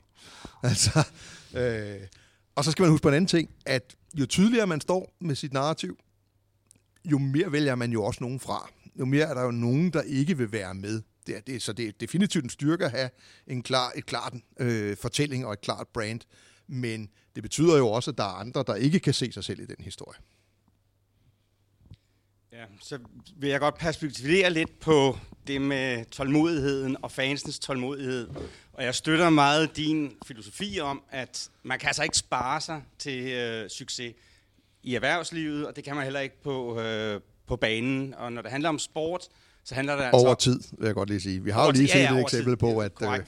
at Øhm, øh, det handler omkostningerne om går ned, og resultaterne går op. så er det altså ikke ligegyldigt, om vi ikke vinder på søndag. Altså for mig er min identitet, det er at være Brøndby-fan, og det er så hammerende afgørende, at Brøndby vinder på søndag. Og jeg synes, det er en, jeg synes, det er en tabermentalitet, hvis ikke det er som fan prøver at skubbe til vores ledelse, og prøver at skubbe til en strategi, der handler om, at vi skal have en vinderstrategi. Vi skal, vi skal vinde, og vi er der for at vinde. Og derfor synes jeg, at det er ret utroligt, at vi i dag faktisk har haft en, en snak her og en, og, en, og en samtale, som slet ikke har talt om, Brøndby burde jo kigge på nogle helt andre strategiske øh, muligheder, som handler om større og stærkere investorer, øh, udenlandske investorer. Er det det, vi vil? Er det ikke det, vi vil? Øh, fordi for mig er det i hvert fald afgørende, at Brøndby bliver en stor klub igen. Og det har så noget der med måske, når vi hører i dag, at, at her er der en stor opbakning til tålmodigheden. Øh, jeg kan også se på alderen her, den er væsentligt forskellig for mig. Øh, og for mig er Brøndby en stor klub, og har været med til at vinde siden slutningen, eller siden midten af 80'erne. Hvor gammel er Øh, du? jeg synes, det er utrolig frustrerende, som Brøndby har ageret de sidste rigtig mange år. Mm. Øh, og i særdeleshed med rigtig mange inkompetente ledelser, før den ledelse, vi har i dag. Jeg har fantastisk stor sympati, og tro, jeg synes, der er en stor troværdighed i vores ledelse i dag. Jeg synes, det er fuldkommen fantastisk, at vi har en ejer, som er en dygtig forretningsmand, og som har proppet over plus 200 millioner af sin lommepenge i vores klub, øh, som en fan, uden nødvendigvis, som du sagde, at Jan Bæk er der for at få sin investering tilbage. Det er jeg ikke helt så sikker på, at han er, med mit kendskab til Jan Bæk. Han, er der, han vil jo gerne have penge tilbage, hvis han kan få dem, men jeg er ikke så sikker på, at det er målet i sig selv. Øh, men jeg synes, det er utroligt, at vi egentlig ikke har en debat om, at vi skal forberede os som fans på, at klubben skal noget andet i fremtiden, rent strategisk, i forhold til at få succes på banen. Fordi det er rigtigt, vi kan ikke bare forvente at komme i Champions League hver evig eneste år. Men det kan vi måske. Og vi kan måske igen blive en europæisk klub, der kan klare sig godt hver år, som FCK har gjort, hvis vi får øget kapital til klubben. Som for eksempel udenlandske ejere. Og det er noget, vi skal forberede os på, for jeg tror, det er uundgåeligt på den lange bane. Så du køber ikke tålmodigheden? Jeg køber ikke tålmodigheden Nej. på den lange bane. Nej, det gør jeg ikke. Det gør Hvor jeg gammel ikke. er du? Jeg er 58. Okay, ja. Men, men jeg, jeg tror, altså, du har jo du har fat i noget, det var også det, jeg prøvede at stikke til før. Øh, ja, altså, vi har jo ligesom prøvet at forklare, hvorfor er tålmodigheden her. Det er et unikt fænomen øh, i en stor klub, at se den her tålmodighed. Og en del af forklaringen ligger i det her med, at man har været så martret, at man kunne se det, man elskede, øh, var tæt på at forsvinde. Altså, ligesom folk, der har været alvorligt syge, bliver meget taknemmelige tit efterfølgende og får et rigtig godt liv, som følge af det. Øh, så det kan godt forklares, hvorfor tålmodigheden er der også helt rationelt. Øh, men der er jo rigtig mange mennesker i og omkring Brøndby, og alle mennesker tænker jo ikke lige tålmodigt, øh, og man bliver påvirket af, hvordan ting udvikler sig. Så jeg skal prøve at forklare det på en anden måde. Brøndby havde formentlig vundet flere mesterskaber de sidste 15 år, og det har været relativt enkelt, men flere, også mange flere, hvis vi i FC København i nullerne havde tænkt sådan, som I opfordrer Brøndbys ledelse til at tænke nu. Altså, vi skal nok nå dem lidt efter lidt. Tålmodighed er vigtig. Altså, øh, og det er ikke sikkert, det er den rigtige strategi. Altså, det var det jo helt klart i det her tilfælde. Vi overhalede definitivt Brøndby sportsligt og økonomisk på en håndfuld år. Øh, og, og det her kan jeg jo sige, fordi det kommer aldrig nogensinde til at ske. Altså, men vi var en ledelse, og jeg blev ansat i FC København, velvidende, at det var det, vi ville. og jeg tror nok, at vi har vist været inde på det her, den lille guldsæd, jeg havde liggende på under mit skriveunderlag, hvor der stod Knus Brøndby. Altså, det var meningen med at gå på arbejde, ikke fordi, at jeg ikke respekterede Brøndby, men tværtimod. Altså, knus Brøndby, for det, på den anden side af siden stod der, inden de knuser os. Mm-hmm. Øh, og på den måde vil jeg sige, at det er klart, at både hvad der angår tiltrækning af spillere, ledelse og fans, så er der jo nogen, der ikke synes, at tålmodighed er attraktivt. Og det er jo selvfølgelig spændende at se, hvordan det spiller ud. Jeg, som vi sagde lige før, jeg tror, at risikoen i det her sådan ligger i, at tålmodighed kan også blive sløvhed.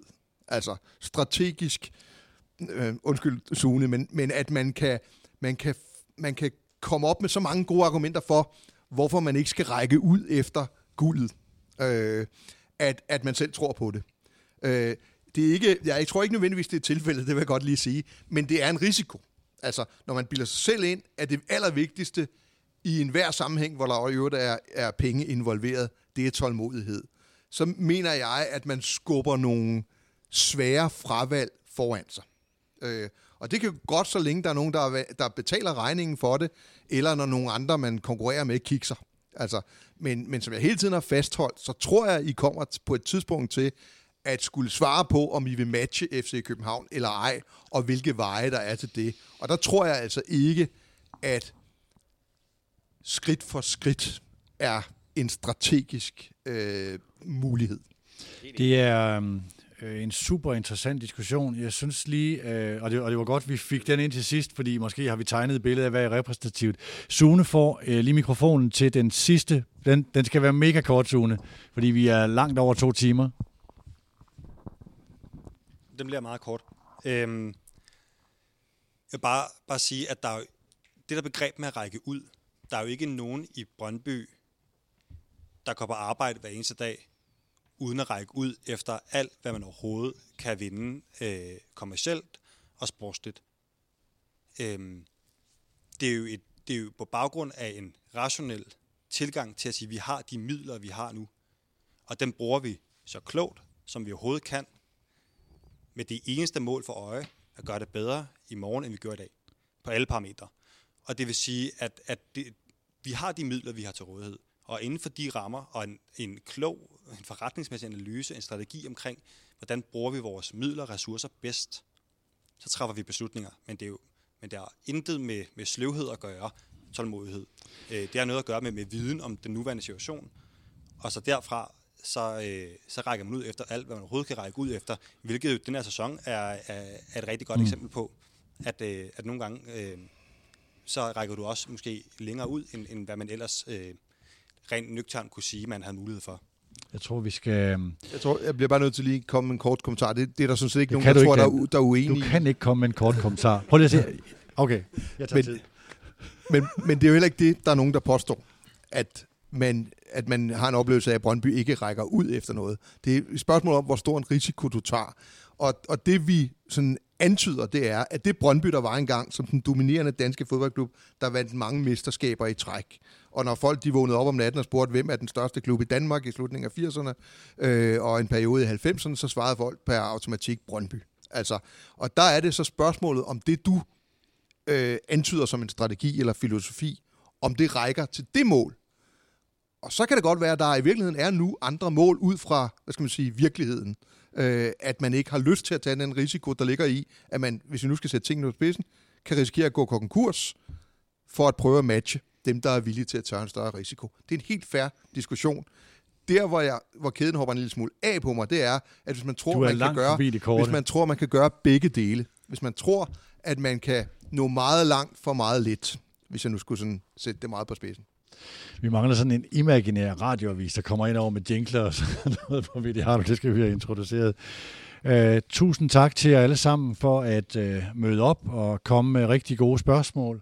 Uh, og tak til jer, der har lyttet med derude. Jeg vil også sige tak til Arbejdernes Landsbank, du får lige her bagefter et par ord om, hvad det her private banking er for en størrelse. Det er faktisk private banking for Arbejdernes Landsbank, der er partner på Hammer og Brygman.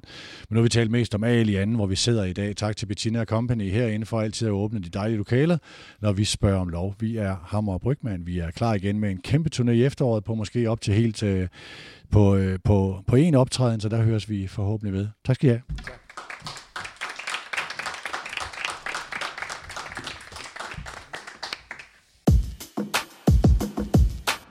Private banking for Arbejdernes Landsbank er mere og andet end bare investering.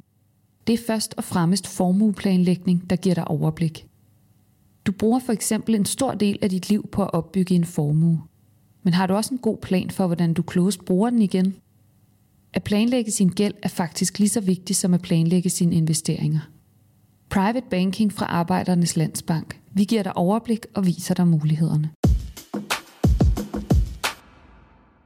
Denne udsendelse var produceret af Mediano Media og sponsoreret af Private Banking fra Arbejdernes Landsbank.